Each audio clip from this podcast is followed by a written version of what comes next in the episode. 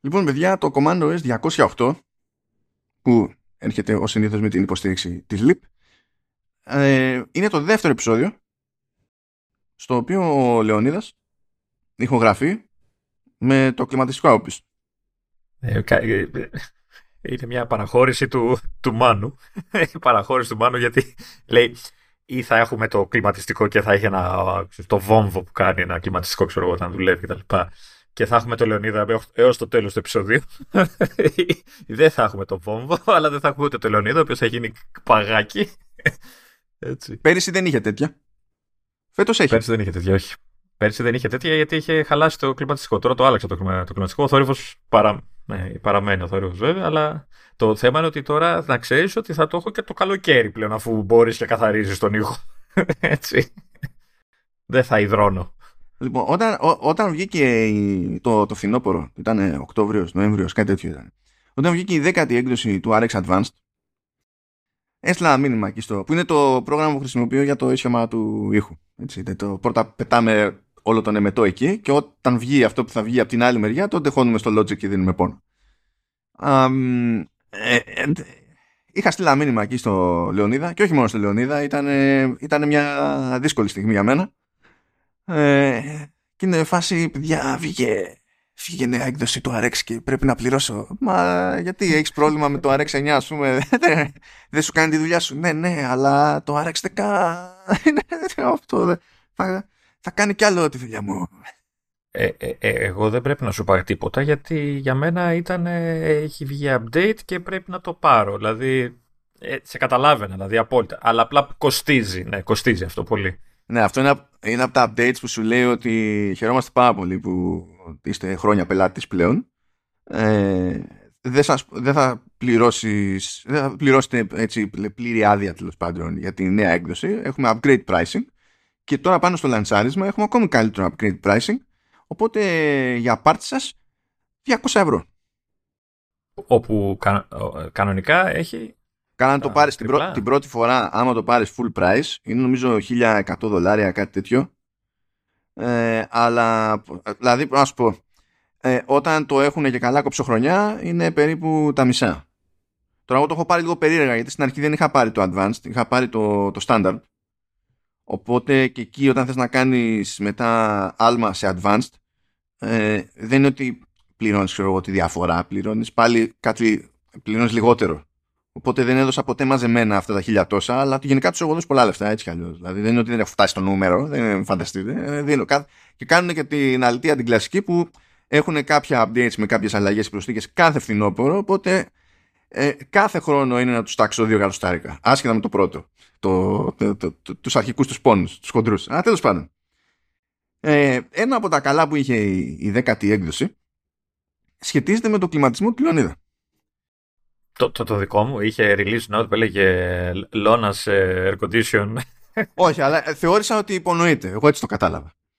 Λοιπόν, έχει ένα module εκεί πέρα που λέει DHAM. Η λογική είναι ότι έχουμε ένα πράγμα από πίσω, ξέρω εγώ, σαν βουητό στο χώρο, ε, το οποίο είναι, έχει συγκεκριμένα χαρακτηριστικά, είναι σταθερό και πηγαίνουμε, το ανοιχνεύουμε και το κόβουμε. Το είχε και προηγουμένως DHAM. Απλά δούλευε συνήθως σε συγκεκριμένες συχνότητες ε, ε, μπορούσε να το πεις και καλά 50-60 Hz ανάλογα με το αν είσαι Αμερική, Ευρώπη και τα λοιπά, ξέρω κάτι τέτοιο. Και μπορούσε να του κάνεις και κοίταξε να δεις, πάρε εδώ ένα κομμάτι του αρχείου, δες τι ακούγεται από πίσω, μάθε το ρε παιδί μου και περίπου κόβε αυτό. Αυτό δούλευε αρκετά καλά, αλλά όταν του, ξεφ... αλλά του ξέφυγαν πράγματα. Διότι δεν, δεν μένουν όλα super duper 100% σταθερά στο, στο παρασκήνιο καθώς ηχογραφείς. Αλλά ε, η έκδοση 10, φίλε Λεωνίδα, άνοιξε νέους ορίζοντες για τη χρήση του κλιματιστικού σου εν ώρα ηχογράφησης, διότι έπιασε αυτό το module και το έκανε πλήρως δυναμικό. Πράγμα που σημαίνει ότι τσεκάρει ανα πάσα στιγμή και κάνει προσαρμογές ανα πάσα στιγμή και όταν ακούς πως οποιοδήποτε module στο RX γίνεται δυναμικό, σημαίνει ότι βρήκες άλλο έναν τρόπο να πεθάνει η CPU σου και το DHAM μπορεί πριν να έπαιρνε για όλο το track, ξέρω εγώ, 5 λεπτά. Ε, τώρα για όλο το track θα πάρει 25 λεπτά. Βάλε και το track του δικό μου, άλλο τόσο, και πεθαίνουν όλα. Αλλά μπορείς να ανάβεις κλιματιστικό. Οπότε δεν με νοιάζει τίποτα από ό,τι πει, γιατί πλέον θα μπορώ να γράφω τα καλοκαίρια χωρίς να πεθαίνω. Έτσι. Ε, υπενθυμίζω ότι είμαι σε ένα δωμάτιο και για να μην κουράζεται ο κύριος από απέναντι εκεί είμαι κλεισμένος, φραγισμένος, παράθυρα, πόρτες κτλ. Οπότε το καλοκαίρι είναι υπέροχη η ατμόσφαιρα εδώ μέσα. Ειδικά μετά από μία και δύο και άμα είναι και. Ναι, για να μην κουράζεται. Παίρνει περισσότερη ώρα. Το, έχω περισσότερο περίμενε τώρα. Αυτό που άλλαξε είναι ότι μπορώ να είμαι σίγου, πιο σίγουρος για το αποτέλεσμα. Δεν είναι τσάμπα το περίμενε, καταλάβει. Είναι, είναι, είναι, αυτό. Εκεί το δέχομαι. Ναι, αλλά, αλλά ε, φαντάσου πόσο υπέροχος είμαι όλα αυτά τα χρόνια χωρίς κλιματισμό. Έτσι το καλοκαίρι. Πόσο υπέροχος θα είμαι με κλιματισμό πλέον. Δηλαδή, κάτι συγγνώμη, όταν ήταν το καλοκαίρι που έλειωνες, ας πούμε, μερικά dad jokes τα, έβλεπε, τα έλεγες για να πέσει θερμοκρασία, για δροσιά; Ε, ε, ε, δεν τα καταφέρνω γιατί λέω άτιμος καλά.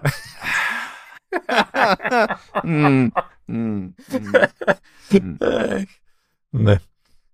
Αλλά είναι πάρα πολύ, πάρα πολύ ωραίο να, κάνεις, να καλύψεις τα WWDC τον Ιούνιο, πότε είναι Ιούλιο, πότε πέφτει, δεν θυμάμαι, σφραγισμένος σε ένα δωμάτιο επί δύο ώρες, τρεις. Γιατί, ε, ε, κοίτα, νομίζω ότι πιάνει περισσότερο τόπο σε παρουσιάσεις που έχουν νέο hardware γιατί μπορείς να λες μετά τιμές φωτιά και να το νιώθεις το παιδί σου. Ε, τώρα θα λέω cool features. πω, πω, είμαστε άθλιοι, είμαστε άθλιοι. Λοιπόν, ε, ε, εσύ, εσύ, εγώ όχι. Ναι, χρησιμοποίησα το, το royal we, ναι, ισχύει, ισχύει. αυτό, ναι, OK. Okay. Εγώ και Φρειδερίκη. Λοιπόν.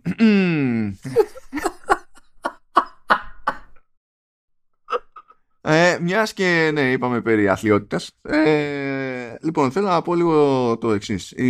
Υπήρξαν κάτι ψυχές το τελευταίο διάστημα, μας στέλνανε κάτι mail. Το πρόβλημα είναι ότι ο mail server μου είχε χάσει τη δική του ψυχή και θεωρούσε ότι δεν είναι ανάγκη και, ε, το... και αυτός να κάνει διακοπές ήθελε. Ρε, ναι, φανταζόταν, φανταζόταν πράγματα. Και μπήκα σκέψεις όταν τέλος πάντων κατά κανόνα χρησιμοποιώ το Gmail μου για την επικοινωνία διότι περισσότερες εταιρείες έχουν το Gmail μου. Όταν θες να, ε, να πιάσεις μια, ένα μάτσο εταιρείες που σε ξέρουν 20 χρόνια και να προσπαθείς να τις συντονίσεις όλες για να αλλάξουν το mail σου που έχουν στα, στα κατάστοιχά τους γενικά δεν, δεν είναι ευκολότερη προσπάθεια στον κόσμο. ναι, ναι. Όχι, όχι, μα όλοι θα σου απαντήσουν ωραία, εντάξει, το ενημερώσαμε και πάλι στο Gmail. Ακριβώς. Ακριβώς. Αλλά θα το έχουν ενημερώσει, είναι η αλήθεια. Έχω όμως, έχω όμως τέλος πάντων, ε, και mail που είναι στο domain του Hafton FM. Και σε κάποιες περιπτώσεις, ε, όντως χρειά, χρειάζεται να το χρησιμοποιήσω αυτό. Καμιά φορά, ρε παιδί μου, πας να κάνεις κονέ με ένα agency, ας πούμε, και άμα ξεκινάς με το Gmail, σφίγγονται. Ε, Τέλος πάντων είναι για να πουλάς μούρι στα agencies. Στα agencies. για να πουλά μούρι είναι ότι διαφορετικά δεν σε πιστεύω. Θα σου πούνε μπορείς να μου στείλεις ε, follow-up σε αυτό το mail από, το, από mail που να είναι στο domain για να ε, πιστέψω ότι δεν είσαι scam. Αυτό τώρα γιατί συμβαίνει έτσι; Γιατί έχουν χαλάσει την πιάτσα YouTubers.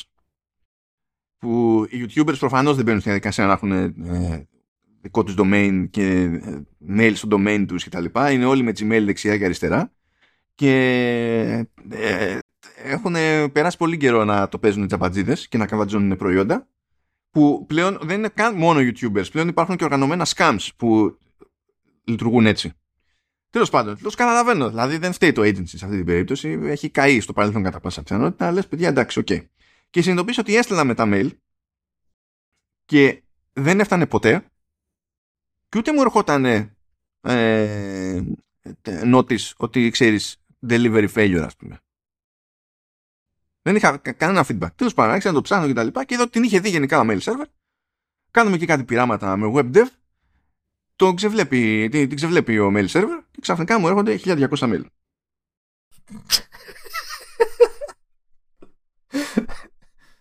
Έχουμε, πώς το λένε, έχουμε μεγάλο αντίκτυπο στον κόσμο. Όχι, μα είναι και, ξέρεις, και press release και τα λοιπά και τέτοια. Δεν είναι τα περισσότερα πάντα είναι press release. Αλλά είχα ένα ευχάριστο βράδυ όταν μου ήρθαν 1200 mail. Και ε, νομίζω και ο mail server πρέπει να πέρασε καλά εκεί την ημέρα. Αυτό κάνα πάθη, γιατί να μην πω τι έκανε τόσο καιρό. Έτσι, στην τελική για τον έθισα. Δικός μου είναι. Πρέπει να υποφέρει είναι. Λοιπόν, ε, ε, και τέλος πάντων, ξεκαθαρίζοντας εκεί πέρα την όλη φάση, είδα ότι είχαν στείλει κάτι ψυχές και για το Command OS. Και με φοβερή καθυστέρηση θα, Συγγνώμη, παιδιά. Ε, Εννοείς. Πήγα να πω κατευθείαν αναγνώστες, επειδή έχω συνηθίσει. Ναι, είδες. Ναι. Τηλεθεατές, ακροατές με τίποτα. Θα τους έλεγα. Τέτοιοι τέλος πάντων. Από τέτοιους. ναι, ναι, ναι, ναι. Και τι λέει, ε, ε, πόσο όμορφο είναι αυτός ο ψηλός ο συνομιλητής σου, τι. Ε; Δεν έχουν αντίληψη του ύψους τραγούδια. Δεν έχουν αντίληψη του ύψους. ε, ε, θέλω. Αφιερώνω στην κούλα το τάδε, τίποτα. Πρώτος χρονικά ήταν ε, ο αγαπητός Φώτης. Τώρα έχω εδώ πέρα επώνυμο, αλλά δεν είμαι σίγουρος για το αν θέλει ή όχι, οπότε θα μείνω στο Φώτης. Ε, όχι, εντάξει. Ε, θα, θα μείνω στο, στο φώτη και τέλος πάντων ο άνθρωπος μας έστειλε για να, για να μας ευχαριστήσει. Γενικότερα στο χάφτον η αλήθεια είναι, γιατί από ό,τι φαίνεται ακούει και Command OS και Vertical Slice και ακούει και True Ending. Χάρα στο κουράγιο σου γενικά. καλά, καλά να πάθει. Ναι, ναι. ναι. Ειδικά στο True Ending που δεν έχω βρει ακόμη legit το βηματισμό όπως είναι. Οπότε ξενερώνω και, και από μόνο μου με, το, με τη δουλειά που βγαίνει προς τα έξω. Ε, τι να πω. Καλή υπομονή, ναι. Okay. Ε, είναι που σου λείπω εγώ γι' αυτό. Αλλά, αλλά ε, την έπαθε σχετικά πρόσφατα τη ζημιά ο άνθρωπος. Παρότι λέει είναι, είναι, είναι χρήστης Mac από το 93. Δηλαδή μας δείχνει ε. στα αυτιά. Ε. Έτσι, μας δείχνει στα αυτιά ξεκάθαρα. Είναι σε όλα, τα, σε όλα τα πέτρινα χρόνια δηλαδή. Ναι, ναι. Και λέει, μας πήρε χαμπάρι το καλοκαίρι που πέρασε ε, δύο, δύο επεισόδια λέει πριν το WWDC. Οπότε ήταν ίσα που μας γνώρισε και μετά έφαγε WWDC έτσι όπως Α, τι ωραίο ευχάριστο μισάωρο. Πέντε ώρες μετά. Λέω, εντάξει, δεν είναι... As first impressions go, ξέρεις. είναι λίγο περίεργο αυτό. Ε, αλλά μάλλον κάνει κέφι. Εντάξει, μάλλον δεν είμαστε οι μόνοι που είμαστε. Τέλος πάντων, τι να πω, αλλά τι δεν ξέρω τι πες. Γουστάρουμε με τον τρόπο μας εκεί και, και δίνουμε, δίνουμε πόνο εμείς, δίνει πόνο και ο ίδιος. Ε, και τώρα εντάξει, έχει μερικές περισσότερες λεπτομέρειες εδώ πέρα για το από πού έχει περάσει επαγγελματικά, αλλά πάλι δεν είμαι super σίγουρος αν είναι free for all αυτό, οπότε θα τα κάνω γαργάρα. Αλλά ο άνθρωπος μας ευχαριστεί γενικότερα για το, για το, το κουπί που τραβάμε και τη συντροφιά που, που κρατάμε και τον ευχαριστούμε και εμείς που προφανώς κάνετε και μας ανέχετε στα αυτιά του. Ε, εσένα, γιατί εμένα με απολαμβάνει ο κόσμος. Ναι, έχουμε πει. Δεν ξέρει το ύψος από πριν για να πιάσει τόπο. δεν ξέρει, δεν είναι σαφές αυτό από πριν. Just saying. Um, άλλα, άλλα, άλλα δύο που είχα εδώ πέρα είναι συγκεκριμένα ε, από το, με αφορμή το επεισόδιο που κάναμε με τα, με τα tips. Έχω να πω ότι για ένα επεισόδιο που το βαφτίσαμε ε, τέτοιο ε, άχρηστα tips προέκυψε πιο χρήσιμο το επεισόδιο από αυτό που είχαμε υπολογίσει στο, στο μυαλό μας ε, και οπότε είχαμε ένα σχετικό feedback. Τώρα στη μία περίπτωση ε, έχω, τέτοιο, έχω αρχικά ονόματος φαντάζομαι αν και μπορώ να δω μία το επώνυμο, δεν είμαι σίγουρος για το τι θα κάνουμε το. όχι, ψέματα. Έχω το μικρό εδώ πέρα, ψέματα. Θα μείνω στο μικρό. Είναι ένας Θόδωρος λοιπόν. Ευχαριστούμε, Θόδωρο, που κάνεις και εσύ τον κόπο για μας παρακολουθείς. Και έπεσε πάνω στη κουβέντα που λέγαμε για το scaling στα monitor κτλ. Όχι τον κακομίρι.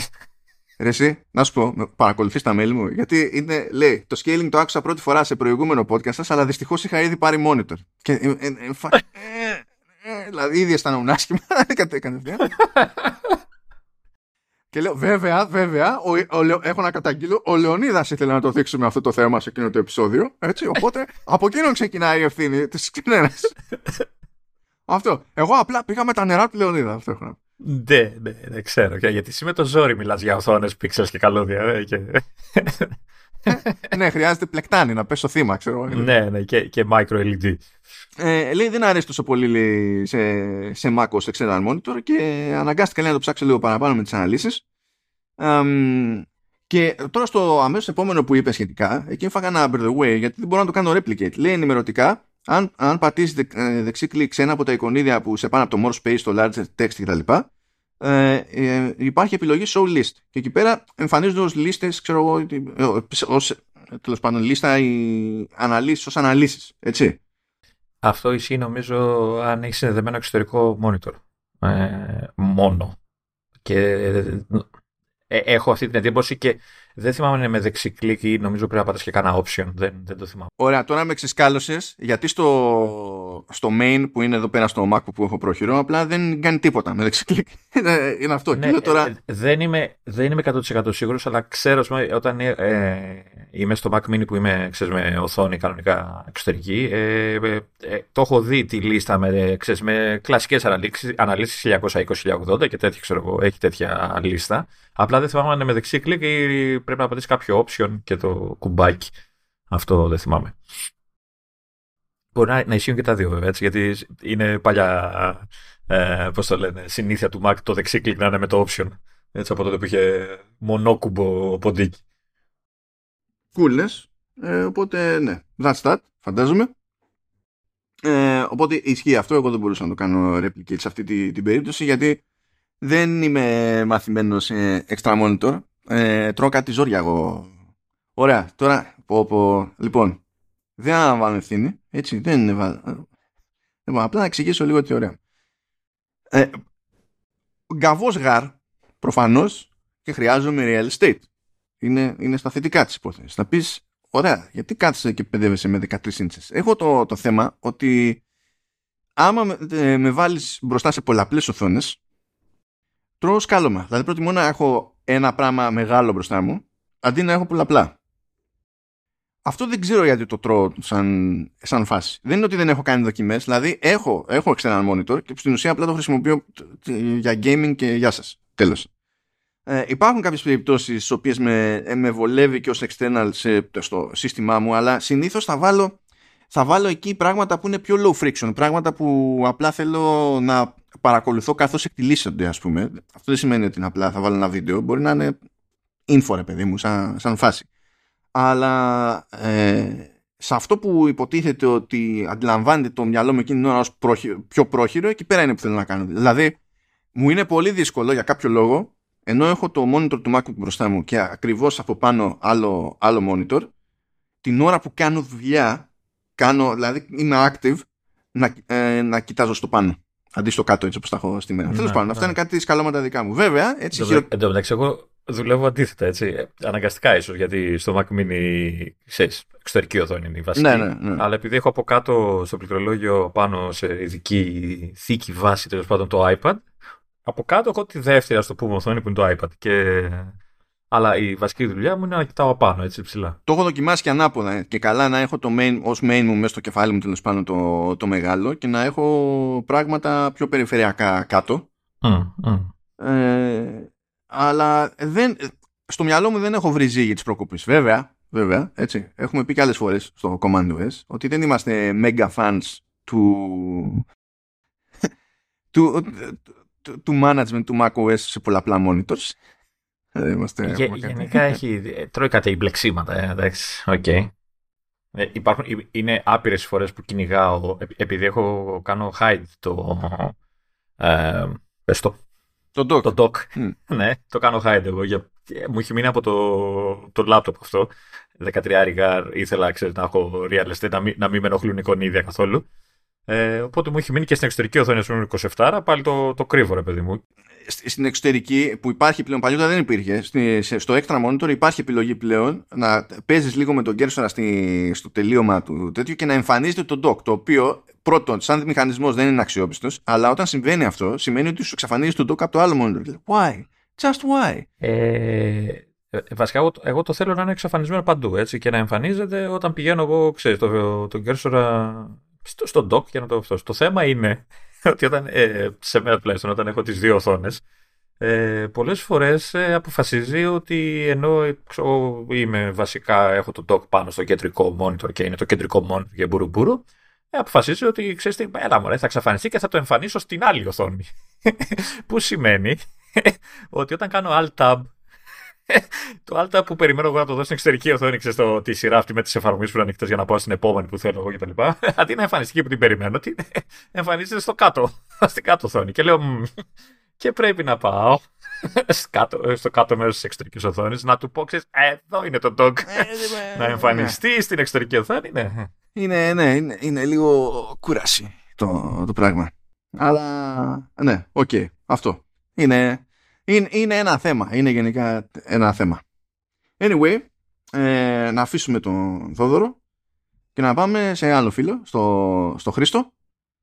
Ε, διότι αν, αν θυμάστε σε κάποια φάση λέγαμε για το νομίζω ήταν με αφορμή το, το preview app ε, που λέγαμε και λέγαμε γενικότερα για το τι υποστήριξη έχει το macOS εδώ και πολλά χρόνια σε PDF και τέτοια και μετά γελάγαμε που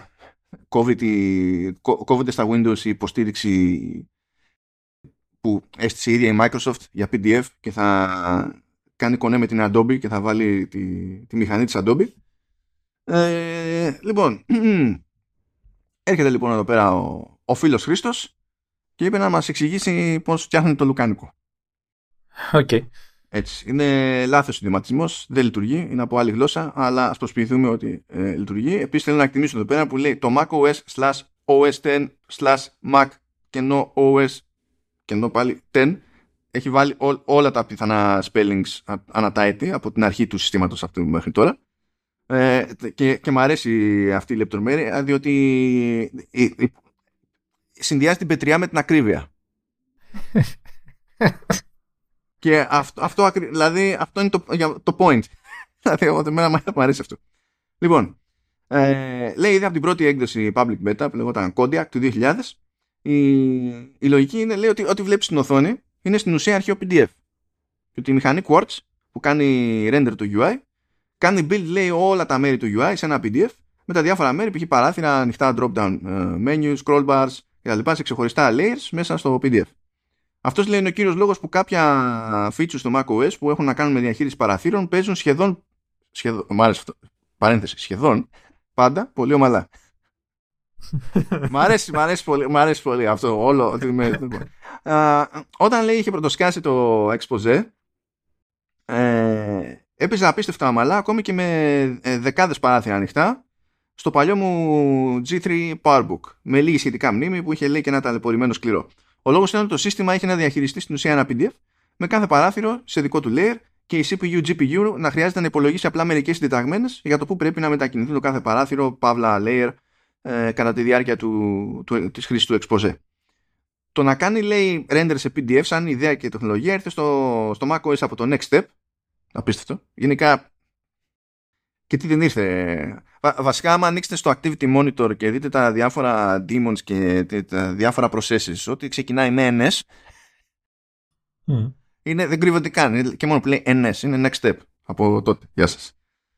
Α, λοιπόν, λέει στο, στο next step, ό,τι βλέπεις λέει στην οθόνη, είναι αρχείο PostScript. Και ο λόγος που το έκαναν ήταν για να υπάρχει σχεδόν τέλεια υποστήριξη του what you see is what you get. Ε, ε, εκτυπωτές laser PostScript Επίση, λέει με το να έχουν τα πάντα σε, σε PostScript στο rendering, ε, εξασφάλισε τη δυνατότητα να υλοποιήσουν το πρώτο full object oriented UI, όπου ό,τι μπορείς να κάνεις, select, drag and drop κτλ. να είναι ένα object με τα δικά του properties. Okay. Ε, και ένας τρόπος λέει για να το καταλάβουμε λέει, αυτό το πράγμα, ότι το έχει κληρονομηθεί τέλος πάντων στο macOS από το Next Step, είναι να κάνουμε κάποιο κείμενο λέει highlight και με τον cursor από πάνω να κάνουμε click and hold για ένα-δύο δευτερόλεπτα και στην ουσία το κείμενο εκείνη την ώρα γίνεται ένα ξεχωριστό object layer και μπορούμε να layer στο PDF στην ουσία και μπορούμε να το κάνουμε drag and drop και τα λοιπά. Ε, όπως, καλά πλέον δεν είναι μόνο σε Mac αυτό, πλέον δηλαδή ε, ισχύει ακόμα και με κομμάτια text ας πούμε σε iOS και τα λοιπά που βέβαια κατά μία έννοια όλα ε, κάποτε ξεκίνησαν με παρόμοια τεχνική βάση και τα λοιπά. Και μετά ξέφυγαν, είχαν μεγαλύτερη απόσταση μεταξύ τους και τα τελευταία χρόνια έχουν έρθει πιο κοντά πάλι, έχει γίνει ένα ε, ε, έχει γίνει μια ταλάντευση εκεί πέρα. Και μπορείς λέει να το σύρεις αυτός ένα PDF layer που στην ουσία είναι το text που έχεις διαλέξει πριν και να το στείλεις πάνω σε doc icon ξέρω εγώ, του, του mail και να πεις ότι ξεκινάς ένα mail με το επιλεγμένο κείμενο κτλ. Και όταν λέει η ομάδα του Next πήγε στην Apple μαζί με το Jobs ε, εντός εισαγωγικών έκλεψαν μερικές ιδέες από το BOS όπου εκεί τα objects ήταν δυναμικά. Δηλαδή ένα video object συνέχισε να παίζει ακόμα και όταν αυτό είναι στο background τι σου θυμίζει αυτό, δεν σου θυμίζει το.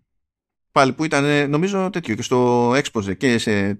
από τότε συνέχισαν να παίζουν τα βίντεο στις μικρογραφίες. Mm, mm. Επίσης,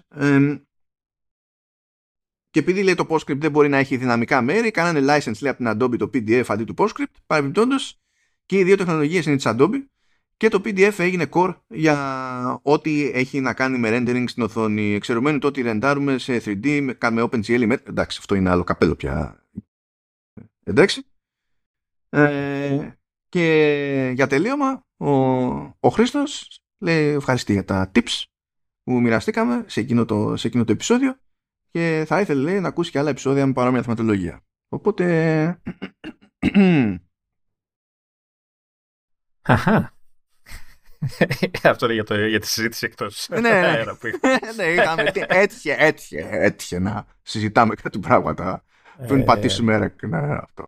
Ναι, ε, να πω έτσι ακούγοντας όλο αυτό το, το email του Χρήστου και του, του, του Θοδωρή, Θόδωρο, δεν ξέρω πώς να το λέμε, γενικά των φίλων που κάναν τον κόπο και μας στείλανε email, να πω ότι καλά να πάθετε. Σας αξίζουμε. Έτσι, δηλαδή, είστε χειρότερα καμένοι. Αυτό λέμε αγάπη πάντα, έτσι με αγάπη. Μ' ναι, αρέσει ναι, γιατί νομίζω ότι με εξαίρεση το oversteer, ας πούμε. Ε, ε, ε, πάντα σε, όλους, σε όλα τα υπόλοιπα πρέπει να είμαστε απολογητικοί σε κάποιο βαθμό. Δηλαδή, ο, ο Ηλίας δεν μπορεί να συλλάβει γιατί οποιοδήποτε ακούει κάτι που κρατάει μία μισή ώρα. και ήδη του φαίνεται ότι είναι πάρα πολύ μία μισή ώρα.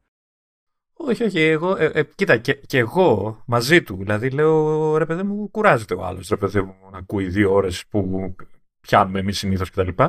Αλλά καλά να πάθετε, ξαναλέω. τα email τα email αυτά που διάβασες αποδεικνύουν το ποιόν του, του κοινού μας. Έτσι, καλά να πάθετε, ξαναλέω. Εμείς έχουμε αυτό το περίεργο ότι ε, ε, ε, είμαστε εκπομπή για Apple Stuff, αλλά το προβλεπέ στην Ελλάδα είναι αυτό να μεταφράζεται σε κυρίως για iPhone. Αλλά εμείς έτσι όπως ναι. το έχουμε κάνει είμαστε σχεδόν κυρίως για Mac. Όχι μόνο, εντάξει, δε, δε, θα έλεγα ότι κρατάμε τις ισορροπίες. Γιατί... τα πιάνουμε, πιάνουμε εύρος. Εντάξει, OK. Okay, από όλα τα για να πιάνουμε, ναι, εντάξει. Ε, δεν, δεν νομίζω ότι ρίχνουμε βάρος. Απλά όταν μπορούμε, έτσι, ε, κυρίως γιατί θέλω να μαθαίνω κι εγώ. Εγώ θεωρούμε ακόμα, ε, θεωρώ τον εαυτό μου αρχάριο χρήστη του Mac, έτσι. Δηλαδή, παρόλο που έχουν περάσει κοντά, τώρα είμαι από το 15 που, mm. που ασχολούμαι εγώ με Mac, ε, δεν θεωρώ ότι είμαι ε, ε, έμπειρος χρήστης Mac. Έτσι, δηλαδή, κυ- κυρίως λόγω χρόνου δεν έχω εντρυφήσει σε πράγματα εσωτερικά, έτσι, πολύ hardcore και τέτοια. Δεν έχω όσο θα ήθελα τέλος πάντων να ψαχτώ. Ε, οπότε, ναι, α, ακούω εσένα, ακούω και τους φίλους μας, συζητήσεις, άρθρα και τέτοια και μαθαίνω πράγματα. Οπότε ε, μου αρέσει. Μα, κοίτα, όλα αυτά δεν μένουν σταθερά. Δηλαδή, όλοι μας μαθαίνουμε όλη την ώρα. Και αυτό είναι part of the ναι, fun στην τελική. Δεν είναι, εννοείται. Όχι, εμέ, εμένα μου αρέσει γιατί σου λέω, αυτά, ε, πάλι στη συζήτηση που είχαμε εκτό, ξαναναφέρομαι, ότι μαθαίνω και πράγματα που ισχύουν χρόνια έτσι, και που θα μπορούσα, αν δεν τα ξέχναγα λόγω του κεφαλιού μου και του μυαλού μου, που είναι τρίπιο, ε, θα μπορούσαν να με βοηθήσουν πάρα πολύ ορισμένες κρυφές, ας το πούμε, λειτουργίες και δυνατότητες του, του macOS, ρε παιδί μου. Ε, και νομίζω ότι μπορούμε να υποσχεθούμε ότι θα, θα ξανακάνουμε ένα έτσι θεμα, θεματικό επεισόδιο με tips και κάτι θα βρούμε να, να συγκεντρώσουμε. Α, ε, σίγουρα, γιατί έτσι κι αλλιώς μας νοιάζουν. Έχουμε και ένα τέτοιο, έχουμε και ένα, ε, ένα group chat εκεί στο iMessage που είναι για, για αυτό το λόγο. Όταν βρίσκουμε τέτοιος. Προφανώς, δηλαδή δεν, νομίζω ότι. Βέβαια το συγκεκριμένο ξοκύλι και εκτροχιάζεται πολύ. Σιγά. Γιατί, επειδή, επειδή το χρησιμοποιούμε για να, για να κρατάμε ο ένας τον άλλο συντροφιά όταν παίζει και Apple Event, δεν κατάλαβα. Καλά είναι. Τι μπορεί να πάει στραβά στι περιπτώσει. Ε, but yeah, yeah. Οπότε, ναι, είχαμε mail follow-up από, από Sponda σε αυτή την περίπτωση. Τώρα το έχω τσεκάρει ότι ο, ο server Z Οπότε στέλνετε και πράγματα να ξέρουμε κι εμείς. Δηλαδή, ας το κάνουμε όπως κάναμε παλιά με την αλληλογραφία στα περιοδικά. Έτσι. το, το έχουμε παρακάνει έτσι real time πια την επικοινωνία. Έτσι, να έχουμε και επιστολές, ρε παιδί μου. Ναι, εγώ το, το προτιμώ. Μα να σου πω κάτι τώρα για σκέψου. Καλά, ειδικά αυτό το κομμάτι για την εξήγηση με το PDF rendering και το, και το ναι, και ναι. τα λοιπά, να ήταν κάποιος να προσπαθήσει να το κάνει ένα comment στο Facebook. Είναι παράνοια. Καλά, στο Twitter ε, είναι πιο παράνοια. Ε, ε, να, να, να, πω και κούντος στον άνθρωπο έτσι, δηλαδή, wow, δηλαδή η γνώση είναι super. Έμαθα και εγώ κάτι, thank you. Ε, αλλά ναι, δε, δηλαδή, αφού δουλεύει πλέον, ελπίζω, έτσι, ε, στέλνετε να δούμε, να δούμε ρε παιδί μου και εμείς ότι μας ακούνε. Δεν είναι μόνο οι θιάδε μας και οι δεν ξέρω εγώ τι. Έτσι, δηλαδή μας ακούει και κανένας άνθρωπος. Εντάξει, κοίτα, πάντα, πάντα είναι μειοψηφία το μέρος του κοινού που κάνει το έξτρα βήμα αξίζει να επικοινωνήσει μαζί σου, σε όποιο ναι, κομμάτι κι αν είσαι. Δηλαδή, και όταν ήμασταν στα, στα περιοδικά, ε, που είχαμε αλληλογραφία κάθε, κάθε μήνα, που, στην οποία απαντούσαμε δημοσίως στι σελίδες δηλαδή, του, του περιοδικού.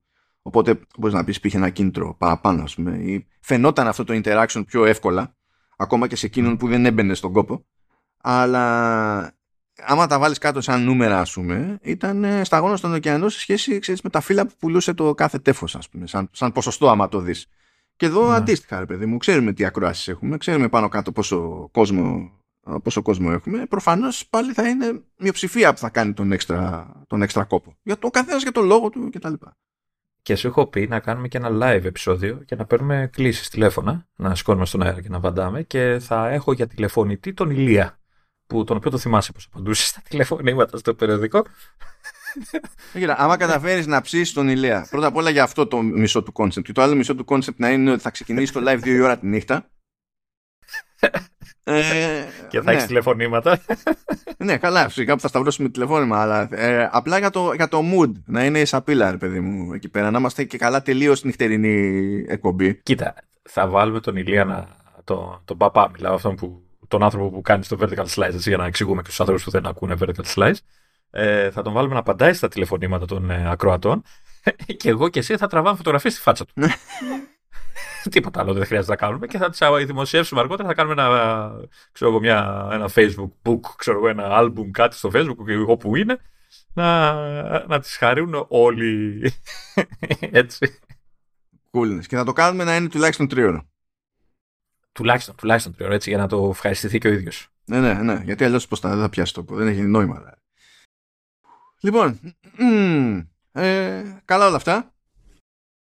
Πρέπει να κάνουμε και ένα επεισόδιο νομίζω. Ε. ναι, ναι. ναι γιατί, εντάξει, μια... εντάξει είμαστε, live, είμαστε χαλαροί σήμερα. Έτσι. Για κάποιο λόγο εξαφανιστεί όλη η επικαιρότητα αυτή την εβδομάδα. Έτσι δεν έχει τίποτα. Ναι, ήταν, δεν ξέρω. Είχαν πάρει όλη η στήρια για το Super Bowl ή κάτι τέτοιο. Δεν ξέρω τι. και, και ήταν. Παίζει μια νέκρα, μια νέκρα. Αλλά anyway, θα βρούμε τρόπο. Θα βρούμε τρόπο. Α, λοιπόν, λίγα πράγματα από υπηρεσίες. Ε, από Apple TV Plus έχουμε η ημερομηνία που πήρε η, σεζόν του, η, η τρίτη σεζόν του Ted Lasso, σκάει 15 Μαρτίου, σε ένα μήνα από τώρα. Yeah. Ε, καλύπτουμε Ted Lasso και στο Showrunners, οπότε όταν θα τελειώσει εκείνη η σεζόν είναι αυτονόητο ότι θα έχουμε κι άλλο, κι άλλο κουπί ε, σχετικά με, με Ted Lasso. Έχουμε καλύψει ήδη και τις πρώτες δύο. Δεν ξέρω αν χρειάζεται κανένας reminders, αλλά τέλος πάντων μπορώ να κάνω τον κόπο και να βάλω τα σχετικά links στα show notes του, του παρόντος. Αλλά that's that. Εντάξει βγήκε ένα τριλεράκι μικρό χαριτωμένο σχετικά γλυκανάλατο. Δείτε το διότι τουλάχιστον κρατάει, προσπαθεί να κρατήσει ισορροπίες ο Ρόι. Να μην είναι τελείως, δηλαδή πετυμέζει το πράγμα. Εντάξει η φάτσα είναι όλα τα λεφτά εντάξει. Α, πάντα, πάντα θα με σκαλώνει το πώς μιλάει αυτό το άτομο στην πραγματικότητα η κανονική του φωνή είναι ακριβώς το ανάποδο δεν πρέπει να τον έχω ακούσει. Ε, δεν είναι απλά πιο ψηλή η φωνή ε, από αυτή που κάνει ως ροή. Είναι πιο ψηλή η φωνή από αυτή που σου φαίνεται λογική με βάση τη φάτσα. Οπότε δημιουργεί αντίθεση τελείως. Την πρώτη φορά που τον άκουσα έτσι νόμιζα ότι το έκανε για τρολιά. Ότι μιλούσε, ξέρεις, πιο, πιο ψηλά για το χαβαλέ. Ναι. Αλλά δεν, μιλ... δεν ήταν για το χαβαλέ. Οκ. Επίσης έχω ένα link εδώ πέρα που λέει ότι ε, η, ε, ε η NBC Sports ε, ελπίζει λέει... Πριν, ναι; πριν προχωρήσει να πω ένα εξτραδάκι για το Ted Lasso ότι είναι το πρώτο, η πρώτη σειρά, πρώτη σεζόν σειράς τέλος πάντων, η σειρά τέλος πάντων που θα κάνει και θα ε, ντεμπούτο Τετάρτη 15 Μαρτίου. Δεν θα είναι Παρασκευές. Ε, και κάθε Τετάρτη μετά θα είναι τα επεισόδια. Θα είναι, είναι η πρώτη φορά που σκάει αυτό. Σε, είναι, είναι, νομίζω ότι ακούσαν και αυτή την κρίνια μου όταν σου έλεγα κάποτε ότι ξέρεις, μα όλα Παρασκευή. Εντάξει, μπορεί να θέλουν να δουν πώς θα σταθούν σε σχέση με, τη, με, το, με το Disney Plus. Που το Disney Plus έχει έρωτα με την ημέρα του Τετάρτη. Ναι. Ε, εδώ μεταξύ, εγώ τότε που γκρίνιαξα, ε, πλέον το είχα συνηθίσει έτσι. Έλεγα, Α, τι ωραία Παρασκευούλα, Apple TV έχουμε. Ξέρεις το, είμαι κι εγώ, τι να είναι. Τώρα Τετάρτη για να σε δω. Για να σε δω. Τετάρτη θα, δεν θα κάνουμε επεισόδιο ηχογράφηση για να βλέπω σειρές. τώρα, ε, επίσης, ε, έχουμε εδώ ένα link που δεν φαίνεται σχετικό με την Apple, αλλά καταλήγει από πότε είναι σχετικό με την Apple, γιατί λέει το NBC Sports σκέφτεται, λέει, ε, να κάνει μια προσφορά εκεί πέρα για να ξαναπάρει, λέει, τα δικαιώματα του, του NBA, ε, ύστερα από 20 χρόνια από την τελευταία φορά που τα είχε. OK. Okay. Ε, τέλος πάντων λέει ότι λόγω προηγούμενων υποχρεώσεων και συμβάσεων κτλ. το NBA δεν μπορεί λέει, να ξεκινήσει ε, διαπραγματεύσεις με, ε, ε, πριν τον Απρίλιο του 2024 με οποιαδήποτε εταιρεία πλην τον Warner Bros. Discovery και Disney ε, διότι υποτίθεται ότι έχουν αποκλειστικά ε, δικαιώματα διαπραγμάτευσης και προέχουν σχέση με τους υπολείπους εκτός λέει αν πούνε ξέρω εγώ και οι δύο μπάντες ότι ξέρω εγώ δεν ενδιαφερόμαστε εντάξει go for it. Η Disney υποτίθεται ότι ε, αναμένεται να κάνει απόπειρα τέλος πάντων για να ε, κρατήσει παιχνίδια NBA σε ESPN και ABC ε, και από εκεί και πέρα σύμφωνα με πηγές του CNBC ε, χωρίς αυτό να σημαίνει με τη μία κάτι συγκεκριμένο και η Amazon και η Apple έχουν εκφράσει ενδιαφέρον για το ενδεχόμενο να πάρουν τα δικαιώματα του NBA. Άμα το, άμα το κάνει η Apple θα κάνει ένα μπαμ εκεί έτσι γιατί εδώ μιλάμε για NBA πια που έχει είναι, είναι διεθνές το ενδιαφέρον εδώ. Όχι, εκεί θα παίξει σφαγούλα. Εκεί είναι, το, εκεί είναι φάση που θα κάνει blip, δηλαδή θα γίνει αντιληπτό και στην Ελλάδα. Ναι, βέβαια. Θα γίνει, γιατί στην Ελλάδα λέγαμε πώς να βρεις που θέλουν να παρακολουθήσουν MLS. Θα βρεις όμως αρκετούς που να θέλουν να παρακολουθήσουν NBA. δηλαδή, δηλαδή, όχι τίποτα άλλο. Είναι ε, μεταξύ ημών εδώ στο Halftone FM έτσι, έχουμε ε, σε, δηλαδή κατά βάση δύο άτομα που είναι έτοιμοι σε τέτοια περίπτωση δηλαδή είναι ο Ηλίας Παπάς και ο Δημήτρης Ομπίζας ναι. ο Δημήτρης Ομπίζας δεν ξέρω αν είναι το ίδιο ξέρεις λιώνει το ίδιο με τον Ηλία ε, δεν είμαι σίγουρος αλλά ξέρω ότι και οι, δύο, ναι, και οι δύο θα, θα πάνε ένα τέτοιο που νομίζω καλά νομίζω δεν έχει Apple TV Plus ο, ο Δημήτρης, αλλά ο Ηλίας παίζει να έχει ήδη. Αλλά σε εκείνη την περίπτωση πιο πολύ θα κάνουν κάτι σαν το MLS. Θα έχουν έξτρα συνδρομή, αποκλείεται να είναι τώρα. Ναι. Ε, στα 5 ευρώ βάζουμε και το NBA μέσα. Δεν υπάρχει αυτό τώρα. Εντάξει. Για κανένα λόγο. Αλλά just saying, είμαι περίεργος να δω αν αυτό θα, θα γίνει πιο μπλέξιμο παρακάτω.